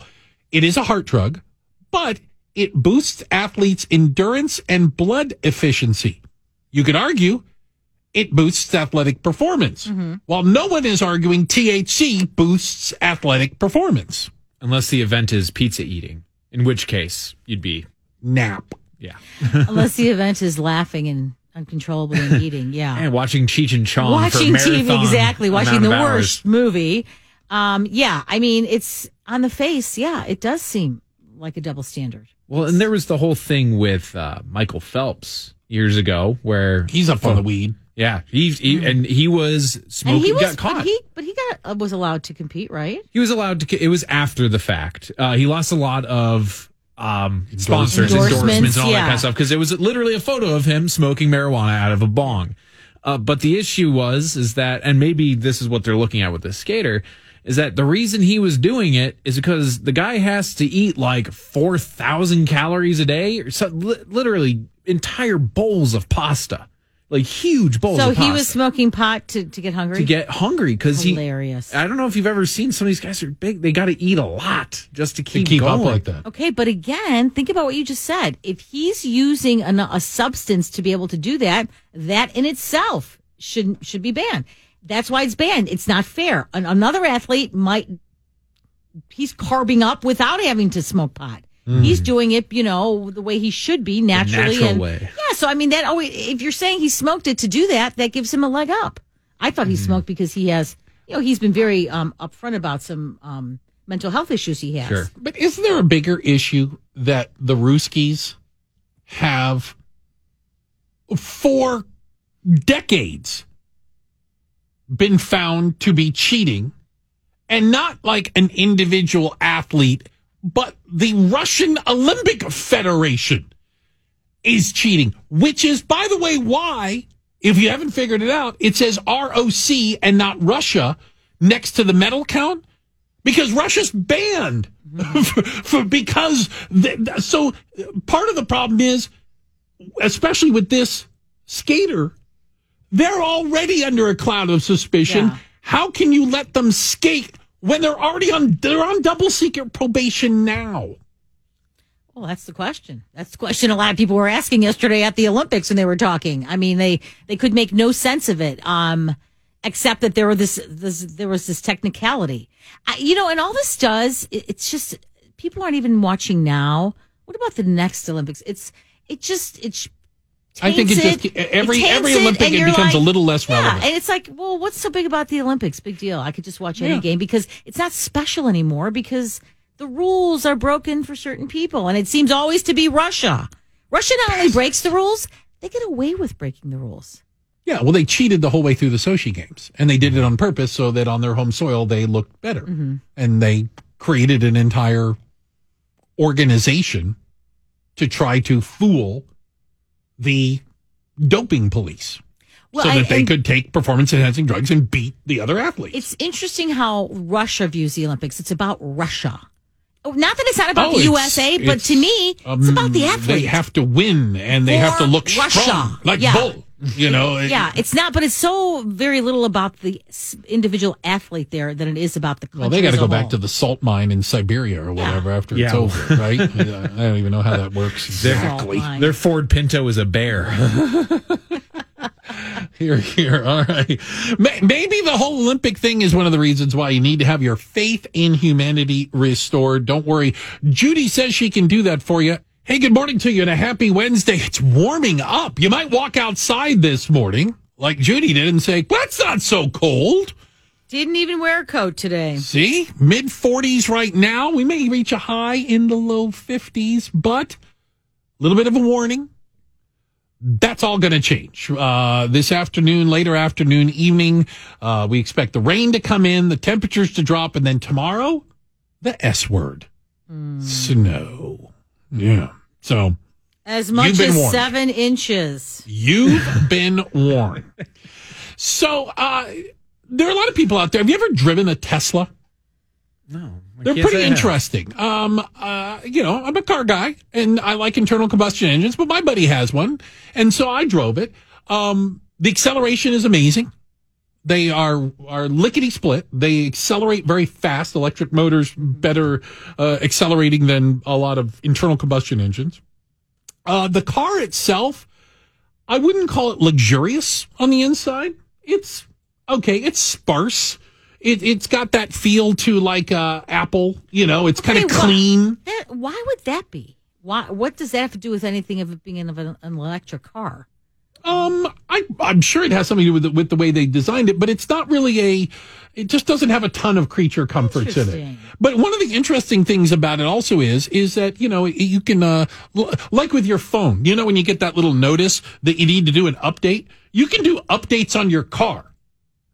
You can download updates on your car. And from time to time, they've done uh, some interesting things out mm-hmm. there, right?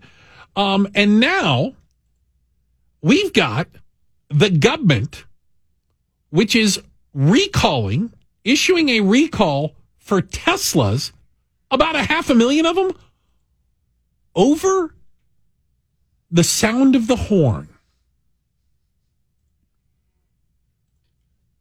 Do it again. So there is a boombox feature. Okay, that's pretty funny. Where you can play pre-recorded audio through the speaker in place of the horn. So you get to pick a variety of different yeah. things. Okay? J C. Whitney used to sell these things in their catalog back in the day. You could get a horn that would make a cow noise. Well, uh, I just think of, you know, the, the General Lee yeah. or something. Yeah, oh, my Lee, God. Yeah. Okay, the cow, or, that would be, that's priceless. Move. Yeah. That's what mine would be.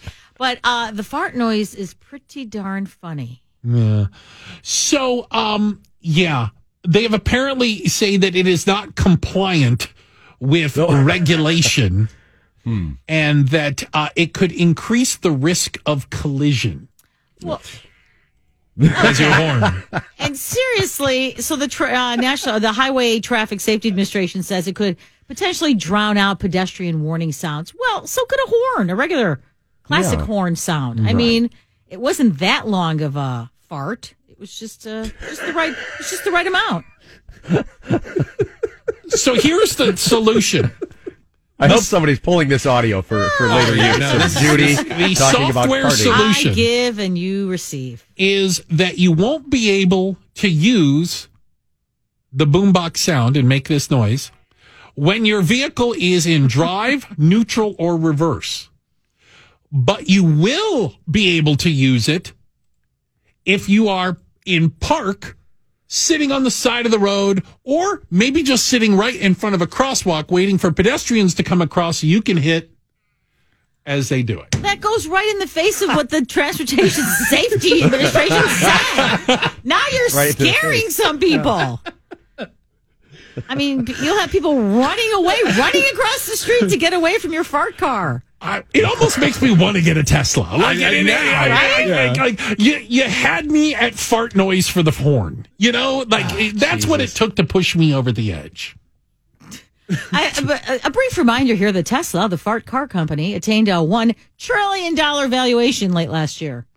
Yeah, it's amazing. I mean, when you give the people what they want. Yeah. They'll, You're going to reap in the benefits. It. They want yeah. this. I remember they did a thing where they had to download around Christmas where you could download a thing and the, the lights would blink and play Christmas music mm-hmm. on your car and stuff. Like mm-hmm. you could do different things. You can customize uh, the car. Oh, yeah. That's not distracting. Yeah.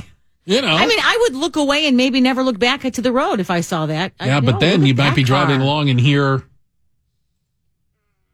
what the hell was that? Did your car just you know fart? What? What was that? The thing is, they could have made that sound better. It's not that great, right? Better whoopee cushionish. Yeah. What would you like to record I for that? Know. I, just, I think yeah. I've heard better. I just, is there I've such heard a thing? Better, Tesla. Are there models that do that? You know, they have hand models. Do they have a fart mm, model? Yeah, I can't fart imagine. Model, you know, yeah. for when you do the Beano commercials oh. or maybe Pepto. You know, mm, you got to have a stunt fart. I think we've had enough of this talk. By the way, hope your breakfast is going well. Uh, it might be one of the reasons why you need to have your faith in humanity restored. Judy says she could do it for you right now. Here we go. Billy Macon is known as a faithful husband, father, and grandfather. He ran his own business. He wrote a book. He enjoys his hobbies. But for six decades, there was always something which gnawed at the eighty-year-old. Although Macon graduated from West Anchorage High School in nineteen sixty-one, his diploma was given to him with a red stamp displaying a very rude reminder that this student met minimum state requirements, turning the diploma from a point of pride into a point of pain. As a senior, he was already married with a child. He had a second one on the way. He was working at a nearby Air Force base to support them, which required a one-hour walk while finding time to study when he was able. Macon's granddaughter, after seeing what the red stamp had done to her grandfather's sense of pride, tried to contact the school district but had no success. So, for his eightieth birthday, she wrote a moving social media post. The principal of Macon's high school saw it. She organized a special regraduation ceremony complete with a recital from the school choir and a new diploma sans that stamp. Macon says it was unbelievable. He plans to hang this one on the wall. Here, here. That's outstanding. There's Judy restoring your faith in humanity. Thank you for that. Also, thanks a lot to M G and the posse over there in Mission Control, hitting all the buttons and making things happen. We've got Rachel on the other side of the double Pain Bulletproof class today doing her work. Thank you very much for your help. D J Tom, shh, your mouth, young man. He's sticking around here. He's got all kinds of things he's been doing for us. Appreciate that. And Nick Gale, who's going to get you updated on the on the news, on the traffic you're experiencing, and on the changes coming in the weather. You're going to need a variety of items to make it through uh, yeah. the next thirty-six hours, from galoshes, right, to a snow shovel, possibly, okay?